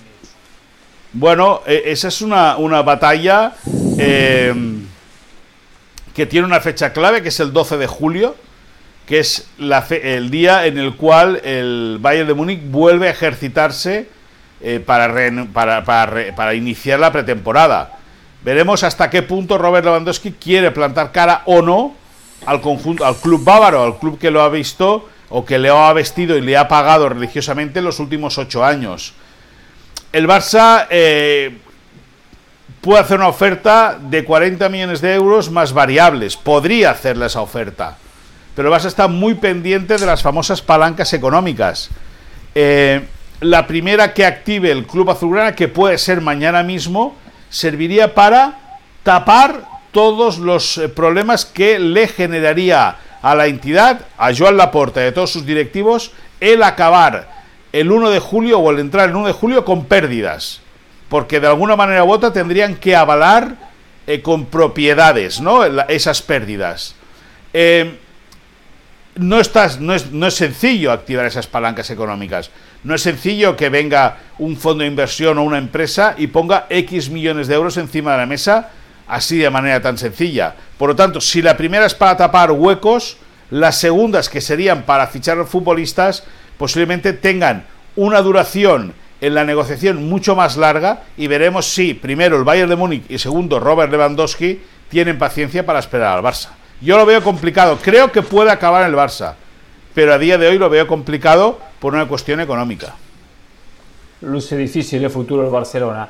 Hoy, hoy le dije a la producción, a ver si podían comunicar con Moisés Llorens que cruzara la vereda, que vaya al equipo de enfrente, que dejara al Barcelona para cubrir por lo menos durante un ratito por nosotros, por la audiencia, por los mexicanos, al español de Barcelona. Porque ayer nos pero no tuvo José que cruzar la vereda, Hernán. Ahí en, ahí en casa tiene toda la información. Bueno, es verdad, es verdad. No. Por lo menos, o que No. le dijera, es verdad, que le dijera a su esposa que hiciera el trabajo y después él facturaba. Porque ayer John Sutcliffe, que ha tenido muy buenas noticias, muchas primicias, lo comentaba aquí del Valle, trajo la noticia que Alexis Vega es pretendido por el español de Barcelona. ¿Qué averiguó? ¿Qué hay de cierto, Moisés? Bueno, a, nosotros las fuentes de las Chivas y las fuentes del español nos dicen que, bueno, que o sea, en el español reconocen que es un jugador interesante, que ha hecho dos años eh, eh, buenos en, en las Chivas, no tan buenos como para desbancar al Atlas, que es el gran club de Guadalajara. Las Chivas están yendo a rebufo últimamente del, de- del, del Guadalajara. Pero eh, Alexis Vega es, eh, es un futbolista que ha, ha destapado o, o ha llamado la atención de clubes en Europa. El español está muy bien eh, guarnecido a día de hoy en el ataque. Tiene a dos internacionales con España, como son Raúl de Tomás en la selección absoluta y Puado en la sub-21. Tiene a Buley, el futbolista chino, que está eh, eh, por rendimiento, no porque ha jugado poco, pero, pero sí que es un jugador importante en Asia. Recordemos que el español tiene una propiedad china y es un eh, eh, es jugador chino y lógicamente eso acapara mucho mercado del español en, en Asia. Y luego tiene un delantero que, ha- que presentó en el día de ayer como es Joselu, un canterano del Madrid que la última Sí. temporada jugó en el Alavés y por lo tanto el español en esas eh, con esas cuatro plazas está bien cubierto en el ataque. Vamos a ver qué pasa con Raúl de Tomás, si se acaba yendo al Sevilla o no, o acaba saliendo del club o no. Ahí podría tener alguna opción Alexis Vega, pero creo que es pronto aún como para saber si el español va a ir de cara a por el jugador de las Chivas o no. Bueno, eso es buena noticia para la gente de Chivas. Es buena noticia que Español lo necesita. Muy posiblemente el representante de Alexis Vega le dijo la gente del Español, como el representante de Orbelín Pineda dijo a la gente del Celta, o el propio de JJ Macías a la gente del Getafe. miren el video, tengo este futbolista, llega por un poco, llega gratis, llega barato, es muy bueno, bla, bla, jugó la selección. Me imagino que debe ser un ofrecimiento y no habrá respuesta todavía del español. Eh, José, Richard, ¿alguna pregunta para Moisés? Que nos queda muy poco. Sí, breve. Hace un mes el Madrid levantaba la Champions, eh, Moisés, y el Madrid ya anunció dos refuerzos, redujo la masa salarial. Eh, ¿Cómo está Xavi Hernández tomando en cuenta que los refuerzos no llegan? ¿Qué dice Xavi a todo esto? Bueno, Xavi está, Xavi está enfadado y Xavi está preocupado y está molesto. Eh, básicamente porque cuando acabó la temporada, en cuanto el, en cuanto el Madrid ganó la liga, el Barça se desconectó del campeonato y, de ahí que el equipo hiciese unos partidos tan malos. Xavi pidió entonces eh, que se agitara la plantilla. Y, no es que no se haya agitado la plantilla, sino que el día 4 van a volver al Camp Nou a ejercitarse con Xavi los futbolistas que estaban cedidos en otros clubes y que no había querido el Barça la pasada temporada. Por lo tanto, Xavi se va a encontrar con dos, posiblemente dos caras nuevas, como sea la de Christensen y la de Kessi, pero con el resto de jugadores que él contaba que no iba a tener, pues les va a tener, les va a volver a ver la cara. Por cierto, dejarme que os diga que lo que, lo que contamos la semana pasada del Englet con el Tottenham, según le han informado a ESPN, la negociación avanza poco a poco. Eh, Conte quiere mantener una reunión con Lenglet, central zurdo, que también tiene opciones de ir a jugar a la Serie A, pero no descartemos que acabe eh, jugando en el Tottenham Hotspur la próxima temporada. Pero bueno, Xavi, respondiendo a tu pregunta, José, está preocupado y está molesto. En 30 segundos, Moisés. Moisés, en 30 segundos. Si no llega Lewandowski, ¿cuál es el plan B para tener un fichaje en Barcelona que tenga algo de impacto? Uf. Pues esa es una gran pregunta porque no hay respuesta. Está todo centrado, todo metido en la posibilidad de traer a Robert Lewandowski. Y, por ejemplo, hoy lo que decíamos anteriormente, Rafinha, que era opción, ya se les ha escapado. Por lo tanto, al Barça se le va cerrando el núcleo, se le va cerrando el círculo y pocos jugadores hay. Perdón. Es complicado. Complicado lo de Lewandowski. Perfecto. Bueno, felices vacaciones. A partir del 1 de julio usted descansa, que seguramente será el día que van a anunciar que Lewandowski llega al Barcelona. Así que cortamos sus vacaciones. Le interrumpimos sus vacaciones. Es el chicharito del programa. Otra noticia. Estaremos por, estaremos por estamos por California. Cualquier cosa, un contacto rápido. Ah, está por California, ¿eh? Qué buena vida, ¿eh? Richard, ¿viene mañana?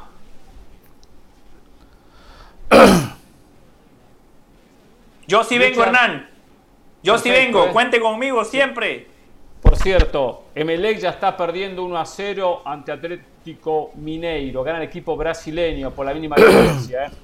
Eh, al término del primer tiempo prácticamente. Gracias, hasta mañana.